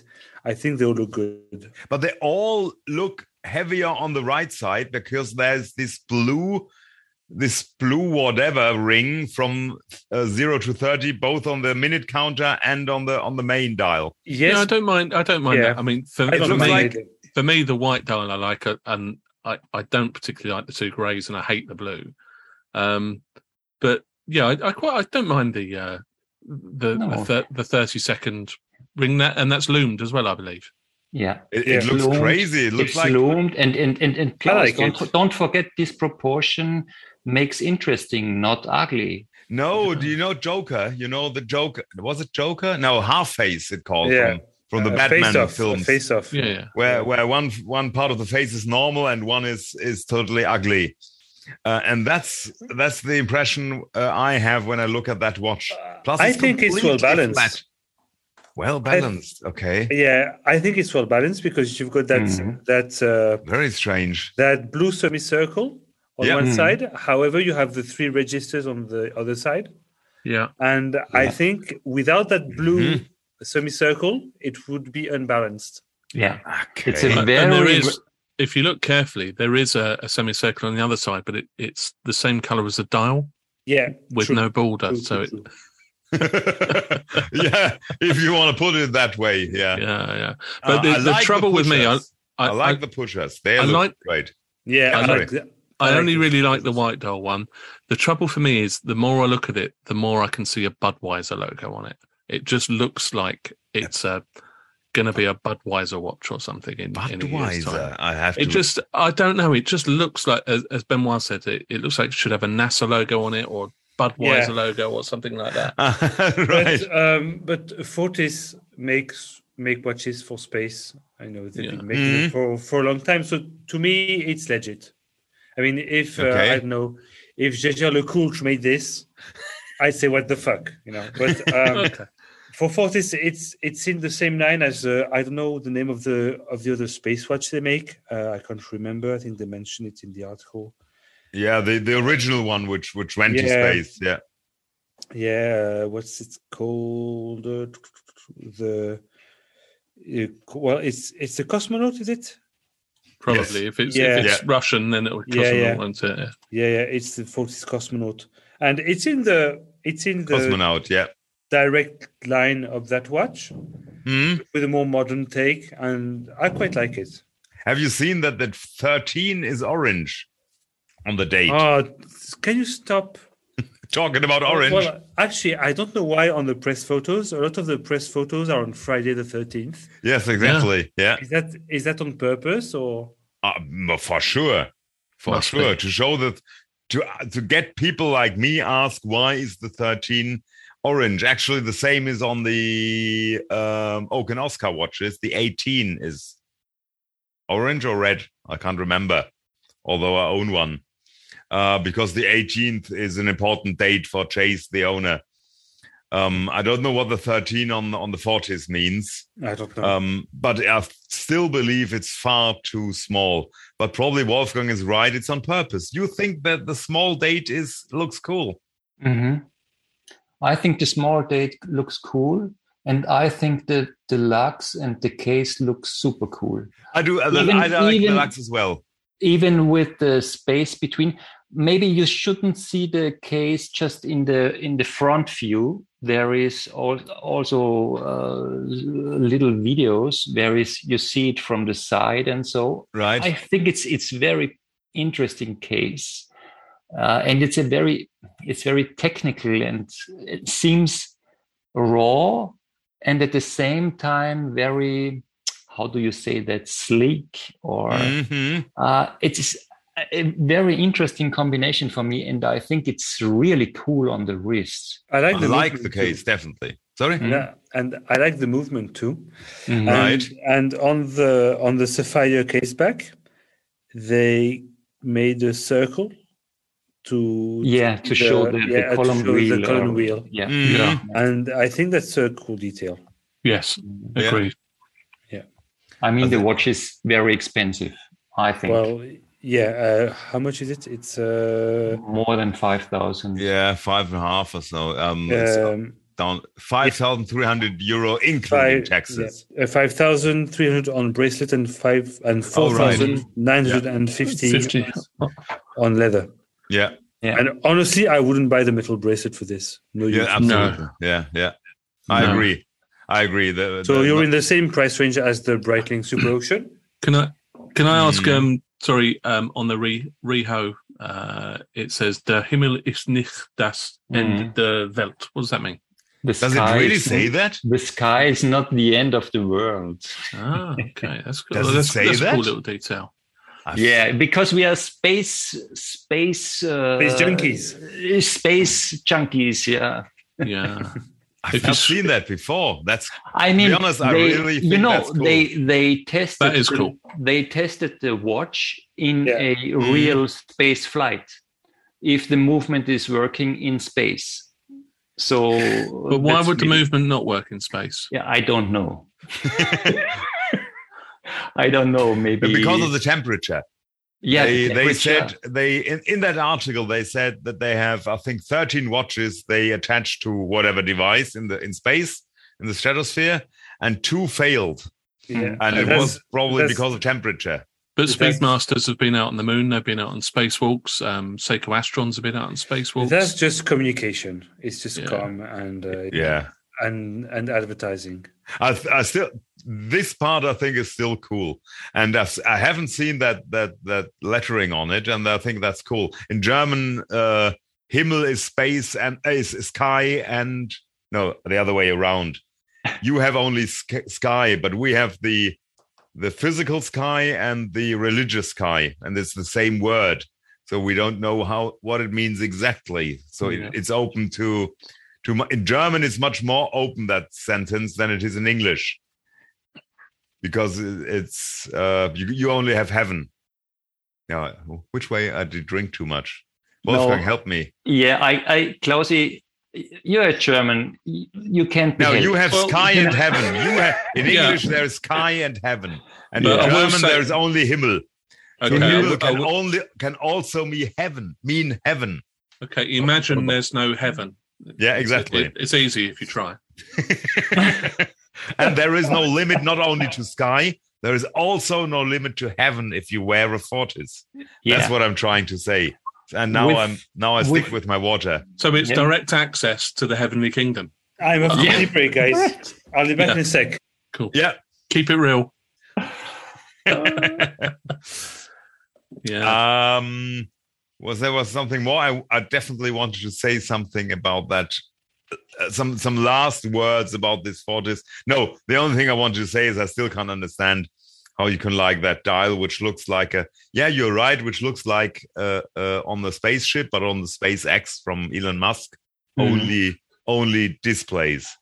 Mm. No 3D real. Yeah. But like don't you think? I mean, it's just a. I like it with Fortis. I have, in my mind, the Fortis design is this old aviation instruments, like I imagine are in the pilot cabin of an airplane. And more or less, they all look like the Sinn 103, I think, or like IWC Flieger watches, and Fortis, the one is like the other. And suddenly they come out with such a thing, and I just have to say I honor them for that. This is a really good development, and probably, most probably, Fortis goes bankrupt after this launch, you know, because nobody will buy it. But I think it's really there. This is born to dare, you know. This is the really born to dare move, and it comes from Fortis and not from Tudor. Yeah, yeah. I agree with you. That they all look the same, and suddenly they bring out something completely different, which is very brave, and that's cool. That's cool. Yeah, it's another watch. I mean, I'll be honest with you. I like it, but I don't really know what the point is. And you know, but there's no point to half of the watches we got, is there? You know, we've all got phones that are far more accurate, but have no soul. But yeah, I'm with Benoit. Apart from the bracelets. The end of the bracelet where there should be end links, it is a big fail for me for the reasons Benoit's already said. But I like that. I'd have one, but not at that price. I mean, yes, the price is too high for me also. But for me, it's from the design, everything is exceptional for a chronograph. I don't know any other chronograph that has a layout like that. It's funny that the lugs and the bracelet are the point where there's so much disagreement or one likes it and one not. For me, I always see now this little movie, and maybe you don't see it when you watch it from the front side, that the lugs are screwed, I think. Yes, they're screwed. And it's very tool-like. Yes. So this is a tool vibes that come into play into this watch that is very sleek and very, very modern instrumental. And you wouldn't expect that there are rather big screws on the side of the lugs. So it has so much. I like it. That's absolutely true. But if somebody would gift that watch to me, I would want it with leather, because the lugs are cool, but when the bracelet is next to it, it's ugly, which is the perfect segue to our next watch, the Oris Pro Pilot X Calibre 400. Another flight watch. Another Flieger. And not because it's a Flieger, but because it's got a kind of semi-integrated bracelet and a very, very special bracelet. I love the bracelet on this. It's really cool. Yeah. Yeah, me too. To me, it's the okay. Next watch. It's the Bulgari for the poor. No, this has nothing to do. Now, I chose the Oris Pro Private X Calibre 400 to talk about, and I'll tell you why. Probably because if I didn't already have an Oris Diver 65. I would have bought one of these, I guess. I think it's a new contender to the Black Bay 58 line and Rolex Oyster Perpetual. I agree. Mm. I think the caliber is great. I love the look of the watch. The bracelet looks cool. I've not handled it for real, so I would have to see in the flesh. However, I really like the look of that watch. I think the colors that have been chosen by Oris look great. I love that bezel with the kind of engine turned. Looks good. I like the hands. I think I like nearly everything about it. So it's a good, like, very politically correct size. Let's say, and I would not know which to choose. There's the grey for the stealthy look. There's the blue one, which is more conventional. There's that kind of peach-colored one, which is very nice, and they will probably come out with lots of different dial designs in future. Less than 4,000 francs. So you're right in the category to compete with Tudor. I can tell you which color I would like, the gray one, because on the gray one and the black indices, the date is a perfect match. On the other colors, The date is white. Ugh. Yeah, I'm one of those people who don't have a problem with dates. Mm. So I don't care. Mm. Well, I think the date works better on the, I don't know what colour it is, sort of blue, isn't it? It works better on that where it's a white day wheel with black numerals. But I really like it. I think the bracelet looks really cool. I imagine it's really comfortable. I like the hands. I don't mind the date window too much. My question would be, it's got a 10-day power reserve, which is amazing to me. And is it a 10-day power reserve? Because it says 5 days on a dial. Yeah. No. Why does it say 5 days on a dial? No, it doesn't say 5 days, does it? Yes, it does. Yes, it does. Well, then it's a 5-day power reserve. It must be, yeah. What is the power reserve? 120. Yeah, 120. Okay.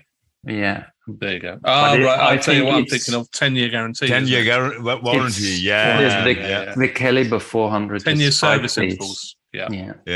And 10-year service. But when I saw that...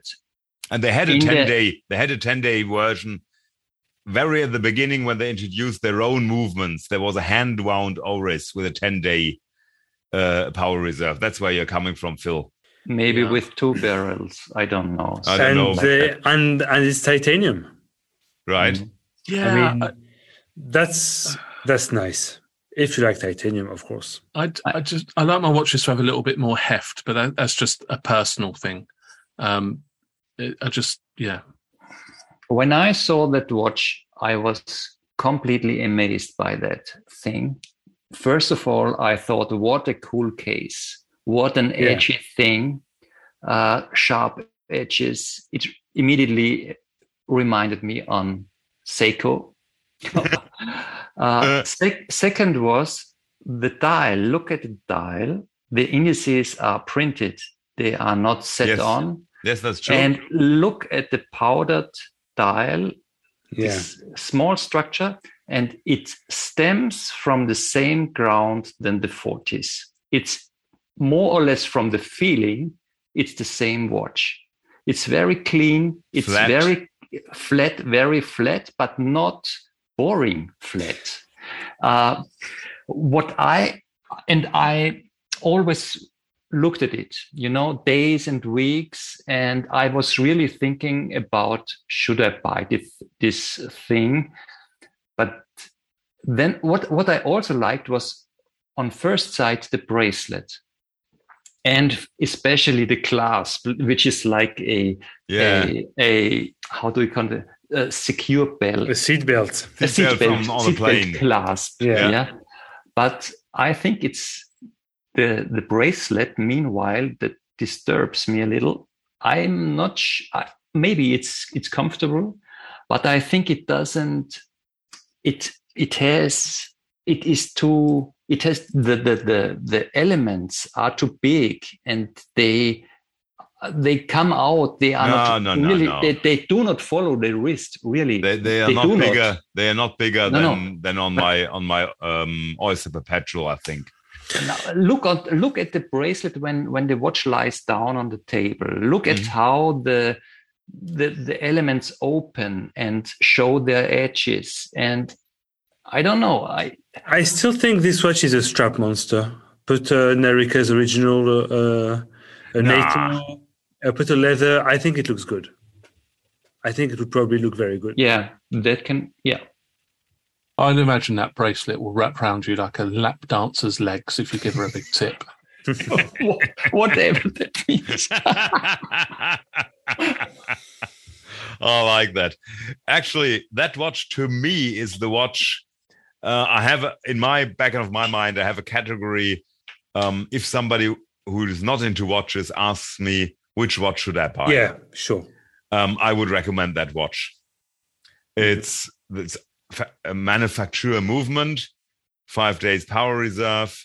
It's a proper company. It's not too expensive. It's got a bracelet. It's got everything you need. I really like it. What I don't like is if you look at the pictures very, very closely, the end link is not, to my taste, perfectly matching the case, and I don't understand that. It's too long. It's a millimeter too long. And that's something, you know, I think everything's great with that watch. Everything. And this totally unimportant feature, which is just important for me, to me spoils the whole thing. No, I would still recommend it. But to me personally, I would always look at that part of the watch.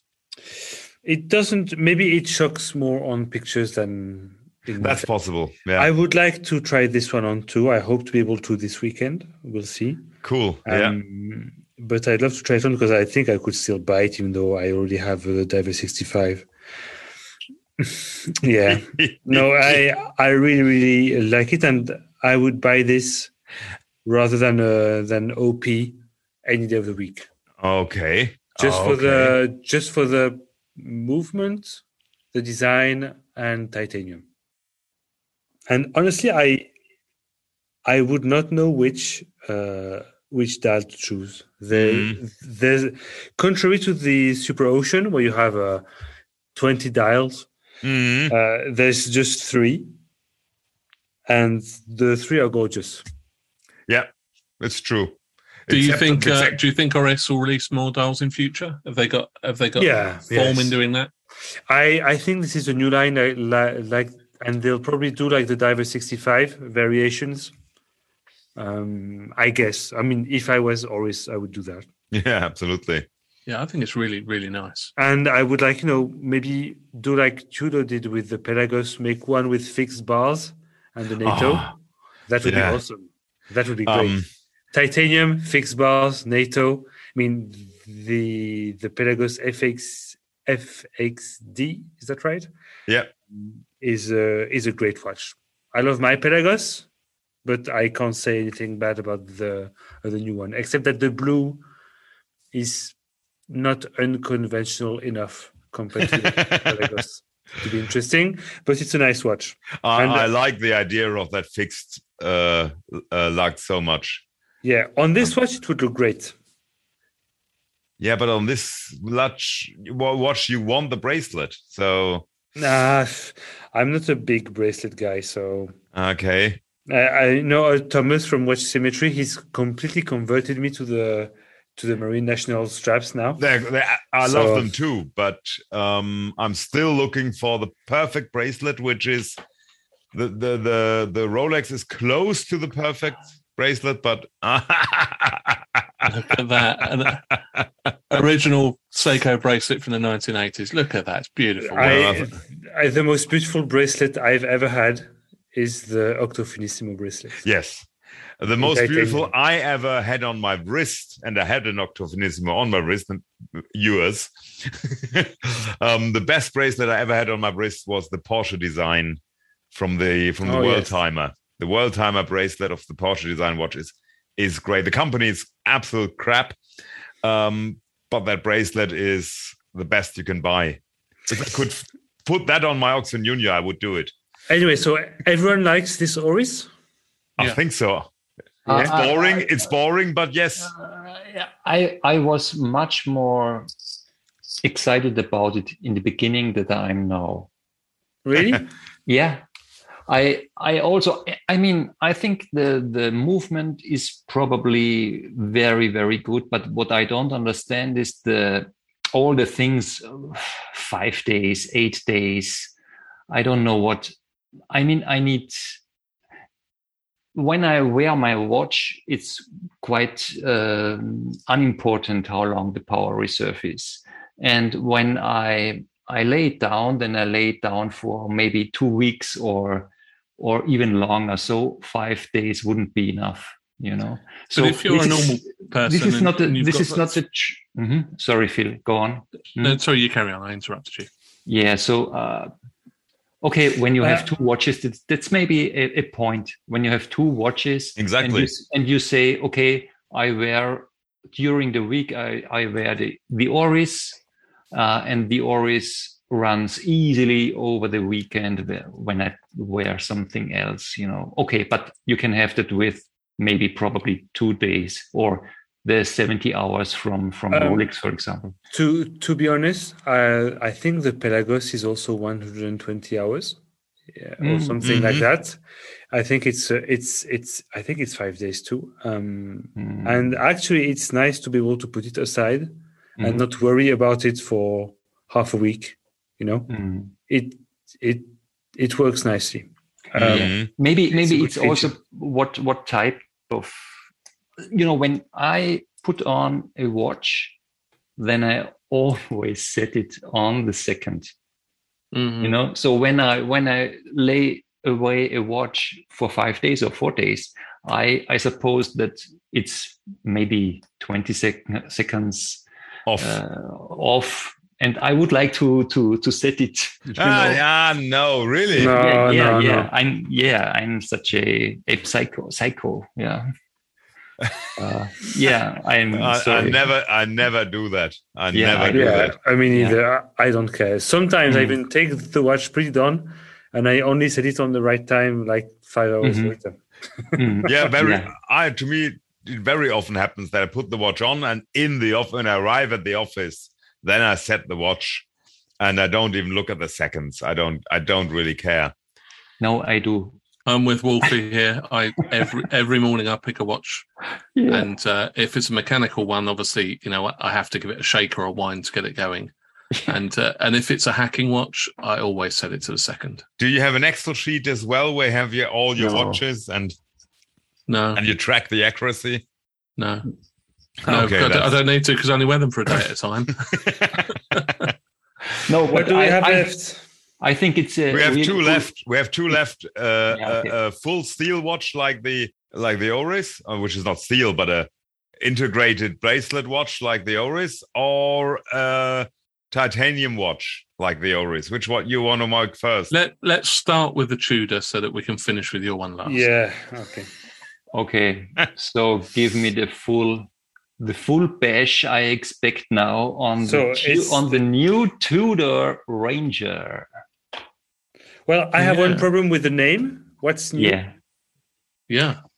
What's new? I don't know. I think, you know, I'm not a specialist about the Tudor Ranger. I can tell you what's new. There's one new thing about the Ranger, because everyone will think it's perfectly identical to all the other Rangers. No, it's not. The second hand is, I think, completely different. No. Second hand is a butt plug again. That's the hour hand. You know what's new? That's the hour hand, Claudia. The hour hand, sorry.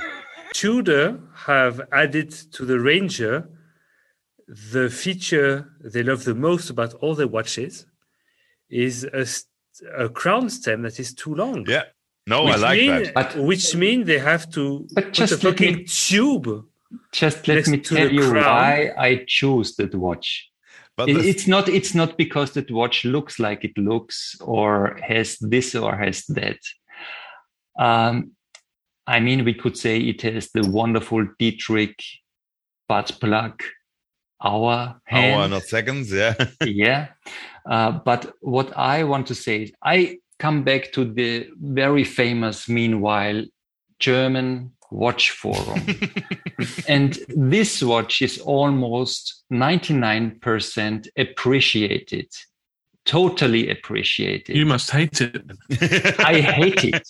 I am just curious what you think about that watch. I think the price point of that thing is around 2,700 euros. So it's more or less in the affordable range. And I think that watch, you know, there is the company Smith. I think that's an English watchmaker, one person. Yeah. And he makes an homage. Let's call it homage to the 1016. Yeah. But everybody will say, oh, you wear a copy of the 1016. There is Smith on the tile and it's a little bit embarrassing and so on. Everything you say, if you see a copy or homage. And this is a perfect excuse because that watch has so similar features to the 1016 that I personally really love. Benoit knows that. I love the numerals. They took exactly the same numerals in my book. the 3, 6, and 9, and okay, they have the 12, and they have also a very special 12, because the one of the 12 is very special for me. Okay, the Rolex has the triangle. Otherwise, it looks like a 1016, and it's a perfect excuse to buy a quote-unquote copy, an authorized copy, because it comes from the daughter from Rolex. Can I ask a question? Okay. Yeah, why would you not just buy a vintage Tudor Oyster Prince Ranger? Because it's a vintage, you know. I want to buy a new watch with warranty and whatever. That's why there's no German word for heaven. Yes, that's why. You're completely right. You're completely right. 100% right. They don't want to buy vintage watches. They want the best of the mechanic in engineered thing that's possible, but it should look like vintage. It should look like the old one. It should look relatable. Yeah, exactly. And this is the watch for the German watch nerd. Yeah, yeah. So I just think what and Austrian. Okay, it's so much like the old one. I just think, why would you? I mean, I'm a vintage watch guy anyway, but I don't know. I don't know why I'd buy a new one and not an old one. Yeah, and especially the new one. They added all the worst things they could add compared to the old one. They added red-tipped second-hand. I mean, come on, that's like, you know, that's like they're so over now.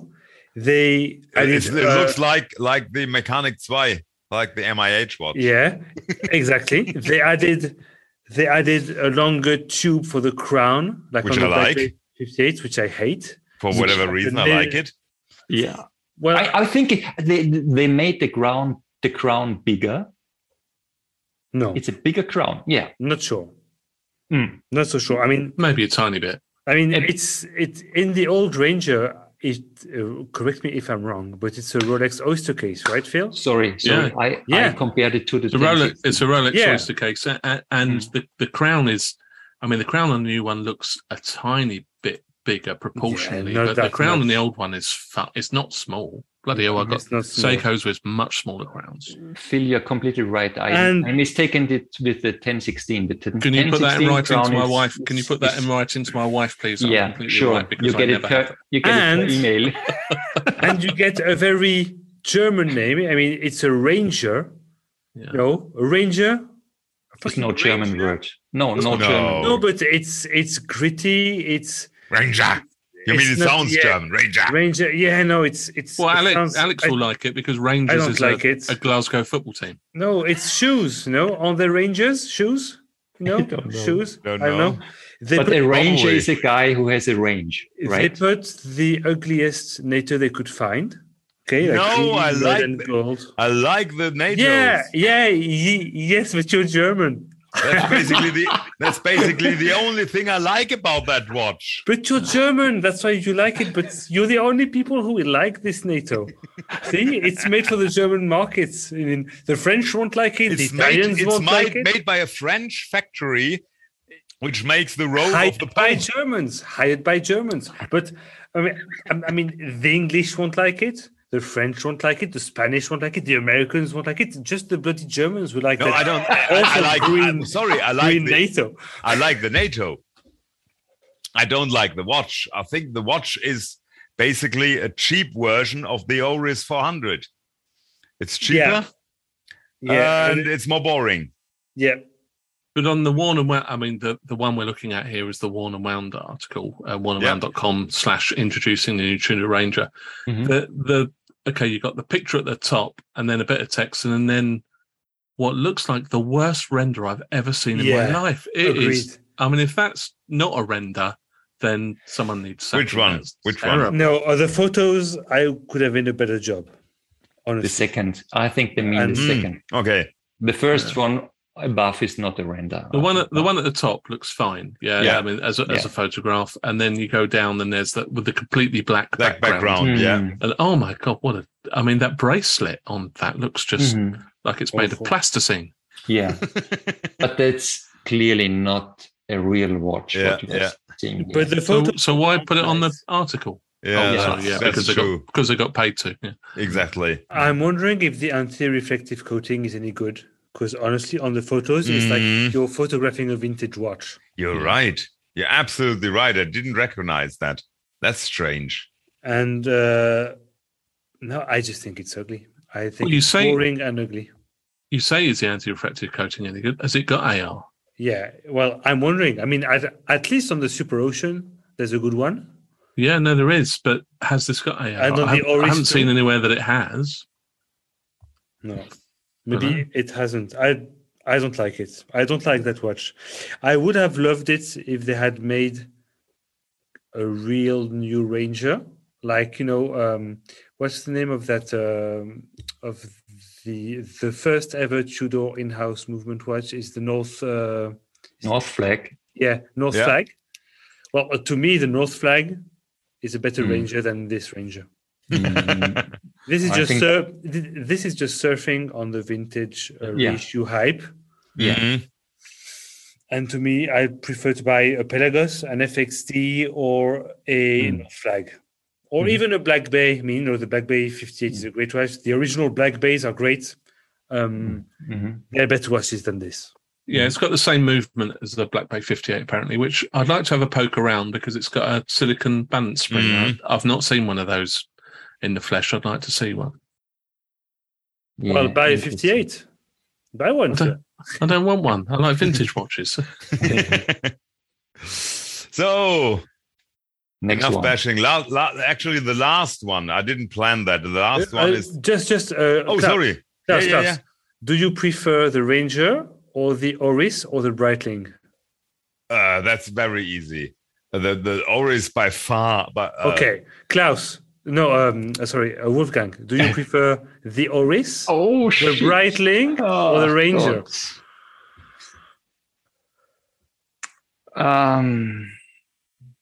Even though I would rather take the Stratoliner, but if you ask me if I only have these options, then I take the Oris. Okay, Phil. Breitling. Really? You take this Super Ocean? Yeah. Okay, I take the Oris. Yeah, but from those three, it's very easy. Very. No, easy. Hang on. The three watches are competing in similar categories. Yeah, absolutely. A tool, dive, kind of everyday. Absolutely. Around the same budget, even if the Tudor is a bit lower budget. I love the Breitling, but can I have an Oris bracelet? No, I am pretty sure that the Breitling bracelet is very nice. Is it? Yeah, The Breitling bracelets traditionally have been very, very, very good. Yeah. But what is a nice bracelet if you have that brick on your minute hand and this very, very tiny dial? I still don't come over it. Talking about too small dials, I heard that some people think that the hands are too small. Oh, what a nice segue! That the hands are too small on the Setimana brass, raw brass in 40. Klaus, you are our segue master. I was about to say you're the king of segues. I didn't plan that. Believe me, I didn't plan that. It's all the perfect... Because you're a natural. It's only the great German white wine which makes me... Now, Klaus, you have to explain that it's thanks to you and me and the few people that were at Oxen Junior for Wolfgang and Wonders that this watch exists. Absolutely. You know that, Phil and Wolfgang? Tell the story, Klaus. No. Tell the story. The Wolfgang and Wonders fifth wrist event at La Chaux-de-Fonds. We were four people visiting Oxen Junior.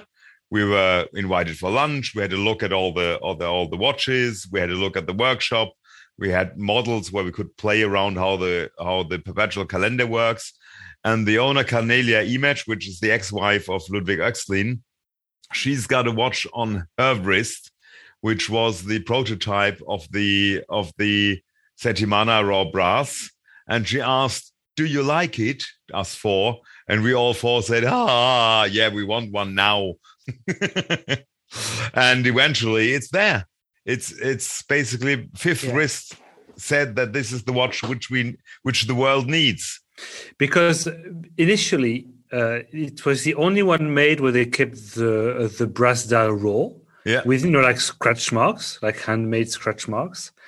And she was wearing it, 36 millimeter version, if I remember correctly. Yes, of course, yeah. And I took a few photos of it. And it was a really beautiful watch. And we were all stunned, and we all told them, you must make dials like this because it's really cool. And they weren't planning, in my head anyway, to I think that's true, So I think that's true. We saw the first one. I think so, because it's not scratched like the Sinn watch, or there is an Asian company also who scratches their dials. It's just how it is coming out of the machine when the dial is produced. It's cut into layers or whatever. However, that's done, and then that's the dial. It's not scratched by hand or whatever. It's just the way it is when it leaves the machine. And it looks much better in real life than on the photos. Yeah. What is I mean I recognize seven dots, so I think these are the Monday to Sunday dots. Yeah. Yes. It depends if you're living in Bahrain, then the last day is the Friday. If you're living in Israel, the last day is the Saturday. Okay, and then there is a curved line that depicts maybe the time that I need to recover from weekend, or what is that? No, that's just at midnight on Sunday night. The dot will flow around that space straight onto the first dot. Okay. So in a slow move? No. It's not slow. It's quick. I think. Is there a video of it anywhere? No, but we saw it. Yeah, I'll ask an owner to make a video. That's it takes less than a second. Oh, okay. But you see the dot goes straight from the seventh dot through that line to the first dot. I think it's pretty cool. It's something like an inverted retrograde functionality somehow. Kind of, it's not invert. It's not a retrograde, but it's because it's the same direction. The disc switches seven times and then switches for a third of its diameter straight to the next one. So it's a very neat technical complication. I think it's nice. Yeah, it is. I mean, you mentioned when you introduced it, Klaus, that the hands. I mean, to me, it's not the hands are too short. That's not my issue. It's the hands are too similar in length. Okay. That's funny because, again, a segue. Wow, one of the first watches we discussed was the Ming. And the Ming we discussed, I think the hands are perfect. The Ming I own, the 1709, I think the hands are too close to each other. I don't think that here, because I have to check it. It's the same ratio as on every Oxen Junior watch, so on the ones I have.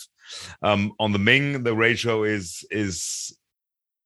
smaller, if you know what I mean. It's closer together, which disturbs me a little bit. I don't think it's the problem here, but some people say the hands are the same length, but the watch is bigger, so you've got more real estate between the end of the minute hand and the case.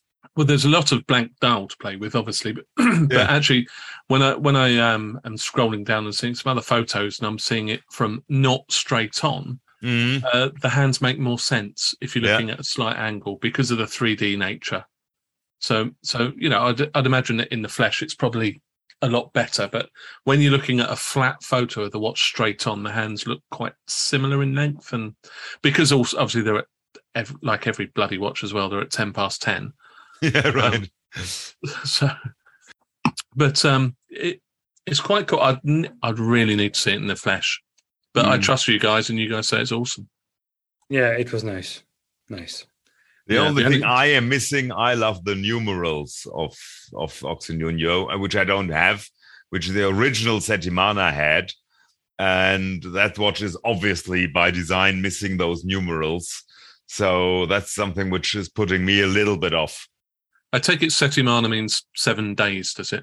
It means week, I think. It means week. Week, okay.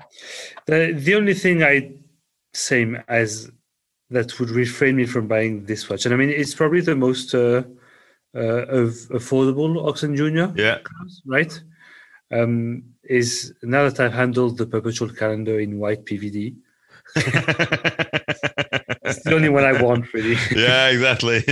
So, no, but and how I have said, I like small diameter watches, and I found that the 36mm was too small, too thick, not as well proportioned as the 38 as well. The 40mm ones.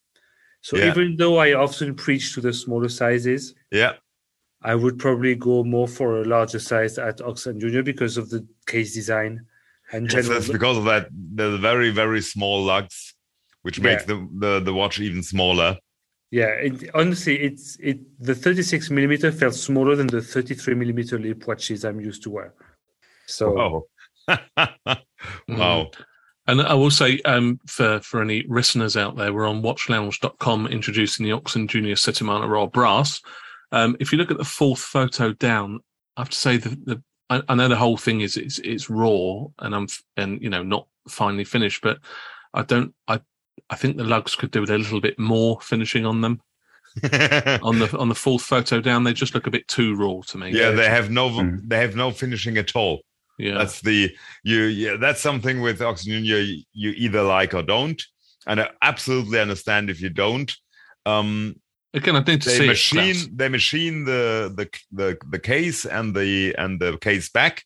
It's only case and case back. There's no middle or something, and when it's coming out of the machine, that's it. There is no polishing, no nothing. Yeah, is the case back a metal case back?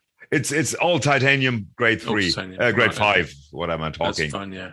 And it's only two parts. It's the case back, and this is where the movement comes in, and then there is the case which is put on the top and screwed from the back to the case back. Lovely big crown on it. Mm. Yeah. But I bet going back to an old R&R, I bet it's got a really small stem on it still. That's one for you there, Rob. It's cool. I mean my thought is it's cool, but I'd need to try one on. And it's not a watch I'm going to be able to try on, really, is it, without buying one, which reminds me of again asking for another Watches and Wolfgang and Wonders very soon. Well, I have to say, this is again the perpetual calendar in PVD, right? I'm just searching the website, looking at the Oxen Junior watches, and I just keep falling back to the white PVD perpetual calendar. Yeah, it's lovely. It's one of the most beautiful watches I've ever seen.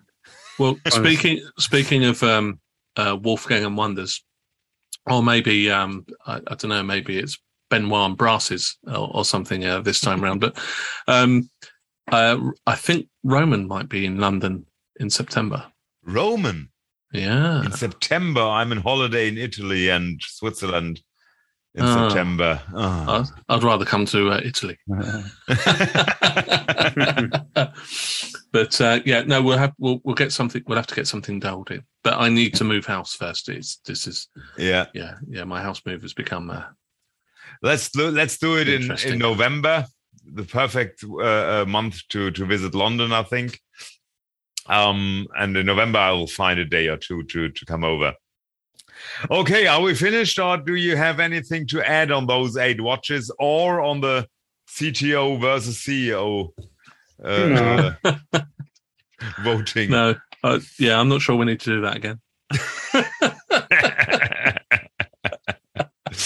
Okay, that's wrap up. Do you have any Instagram recommendations? Yeah, sure. Yeah, I do.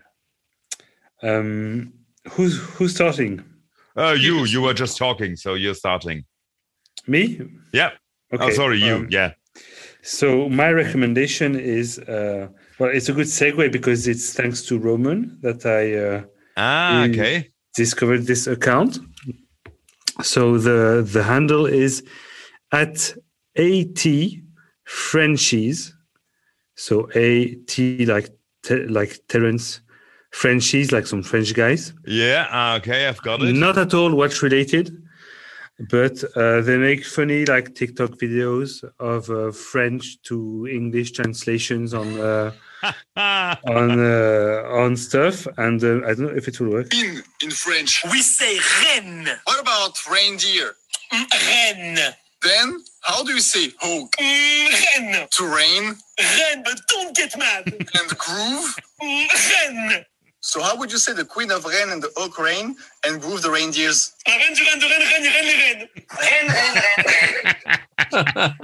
That's basically the summary of the account. So if you want to learn French the right way, you need to follow @Frenchies. So there are two French guys just in the United States, and they make these funny videos. That's cool. And it makes me laugh. It makes Roman laugh. And it's not quite like the video you sent to my son to help him with his French homework last year. No, that's private. Cool. That's really cool. Do you want me to go next? Yeah. Okay, mine is one called, and it's as it sounds. It's all one word. It's Time to Go. Hang on, I'm trying to get my computer stop working. Time to go. Time, TIMETOGO. Without anything else? Down there. 1978? No. 36. Sorry, Time to Go 36. Okay. Okay. Yeah, it's an account from someone called Louis. Benoit, you'll crucify me for my pronunciation. Louisville. Yeah, and yeah, he's a man after my own heart and your heart, of course, Benoit. He likes his vintage stuff, and he's got vintage watches, vintage watchmaking tools. He's got so much cool stuff. Very cool. Oh, these watches with the these digital watches, mechanical digital watches, great. Yeah, he's got just some really, really awesome stuff. I came across his account a while ago. I don't know how, but yeah, there's nice. Nearly every single watch on there is one I wish I owned. Yeah, I understand. Nice. And the same goes to the old tools as well, because they're just as difficult to find in good condition as old watches. Great, awesome. He's got an incredible Skin Diver Ultramar, beautiful. And these pictures of movements, wow. Yeah. The pocket watch, which is a repeater with chronograph, centimeters recorder. Wow, the movement is incredible. Yeah, those old movements look so great. Wow, love it. Yeah, awesome. Yeah, there you go. Well, that's my guy. Nice. Wolfgang, shall I go first, or are you ready? I am always ready. So fire away. So in my, I bring something completely different now. Of course, it's style related. Oh, okay. In my desperate quest of finding good style, I found something that's pretty interesting. And the account is called Sartoria Giuliva. So it's Sartoriagiuliva.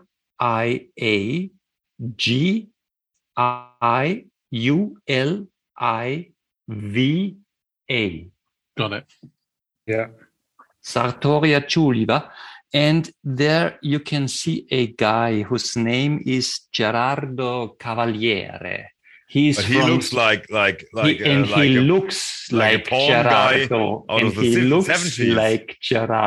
Cavaliere. Yeah, absolutely. He looks like Magnum PI. Yeah, he is from Sicily. Okay, he's a friend of Elio. Yeah, he's a friend of Elio. Elio, which you see on the second picture. On the first picture, in the first row, the left, I think that's Gerardo. And the guy, which is dead, is Elio with his other hairdo, you know, not this one. But look, please watch how cool that guy looks and what vibes these undoubtedly staged photos bring on to the table. And I love watches sometimes. I think he's not a watch guy. Maybe he one of the other watches. Picture is with a watch. Yeah. Vintage Longines. Yeah. Can I say that going back to our middle segment, he looks like he'd beat Alex in a fight without even breaking into a sweat. Right. You're completely right. It's, this one is really my currently new style idol. I mean, I cannot emulate that because I just don't have the looks of this guy. Well, this one is so cool. If I dressed like him, I would look like a dick. Yeah, I look like a dick anyway, so I might as well dress like him. Yeah. So my recommendation is fairly boring compared. The only special is the name, which again you have to spell NANA, like Nana. Is that grandma or something? Nana. Yeah. REO, like REO Speedwagon. And HANA, like HANA, the new SAP software. Nana Rio Hana, whatever that means. And he's nothing special. He's got 300 followers, but he's got a Ming and Oxen Junior. He's got a Blancpain. He's got an IWC. He's got very, very minimalistic, but flat, simple watches. Not many. He's got okay pictures. And I thought we always like yours, Wolfgang, with 32,000 followers. So this is just the opposite. I thought we should feature people with just 53 likes on a Ming with a universal bracelet, which is actually great. This bracelet from Ming is great, although it's not integrated. It looks a little bit like the bracelet from Fortis, but it's at least curved. So it looks slightly better, and I love it. I've seen it live. It really looks great.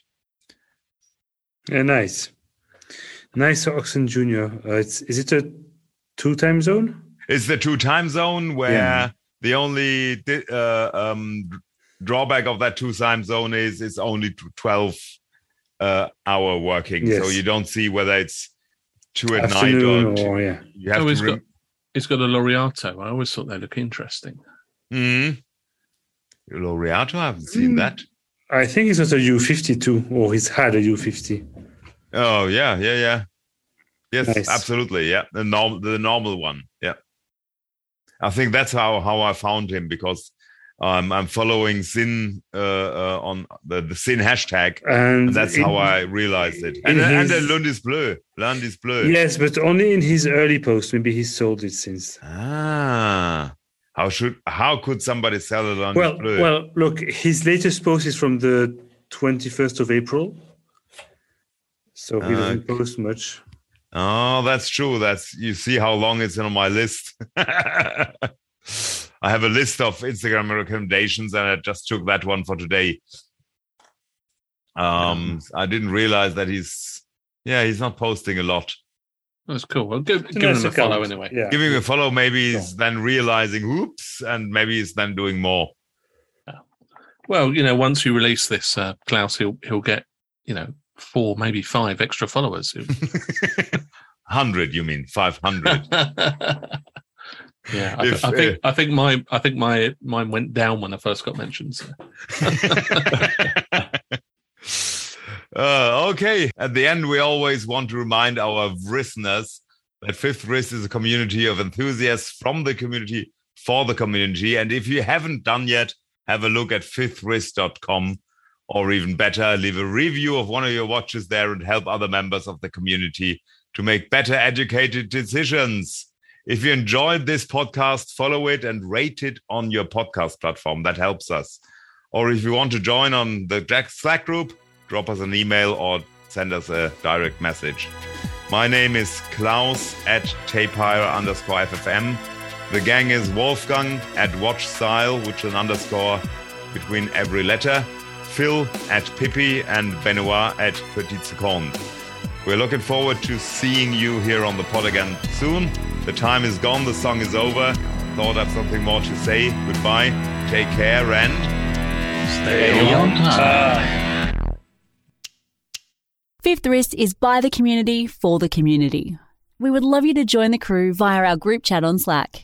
Email us at contact@5thwrist.com and join the movement.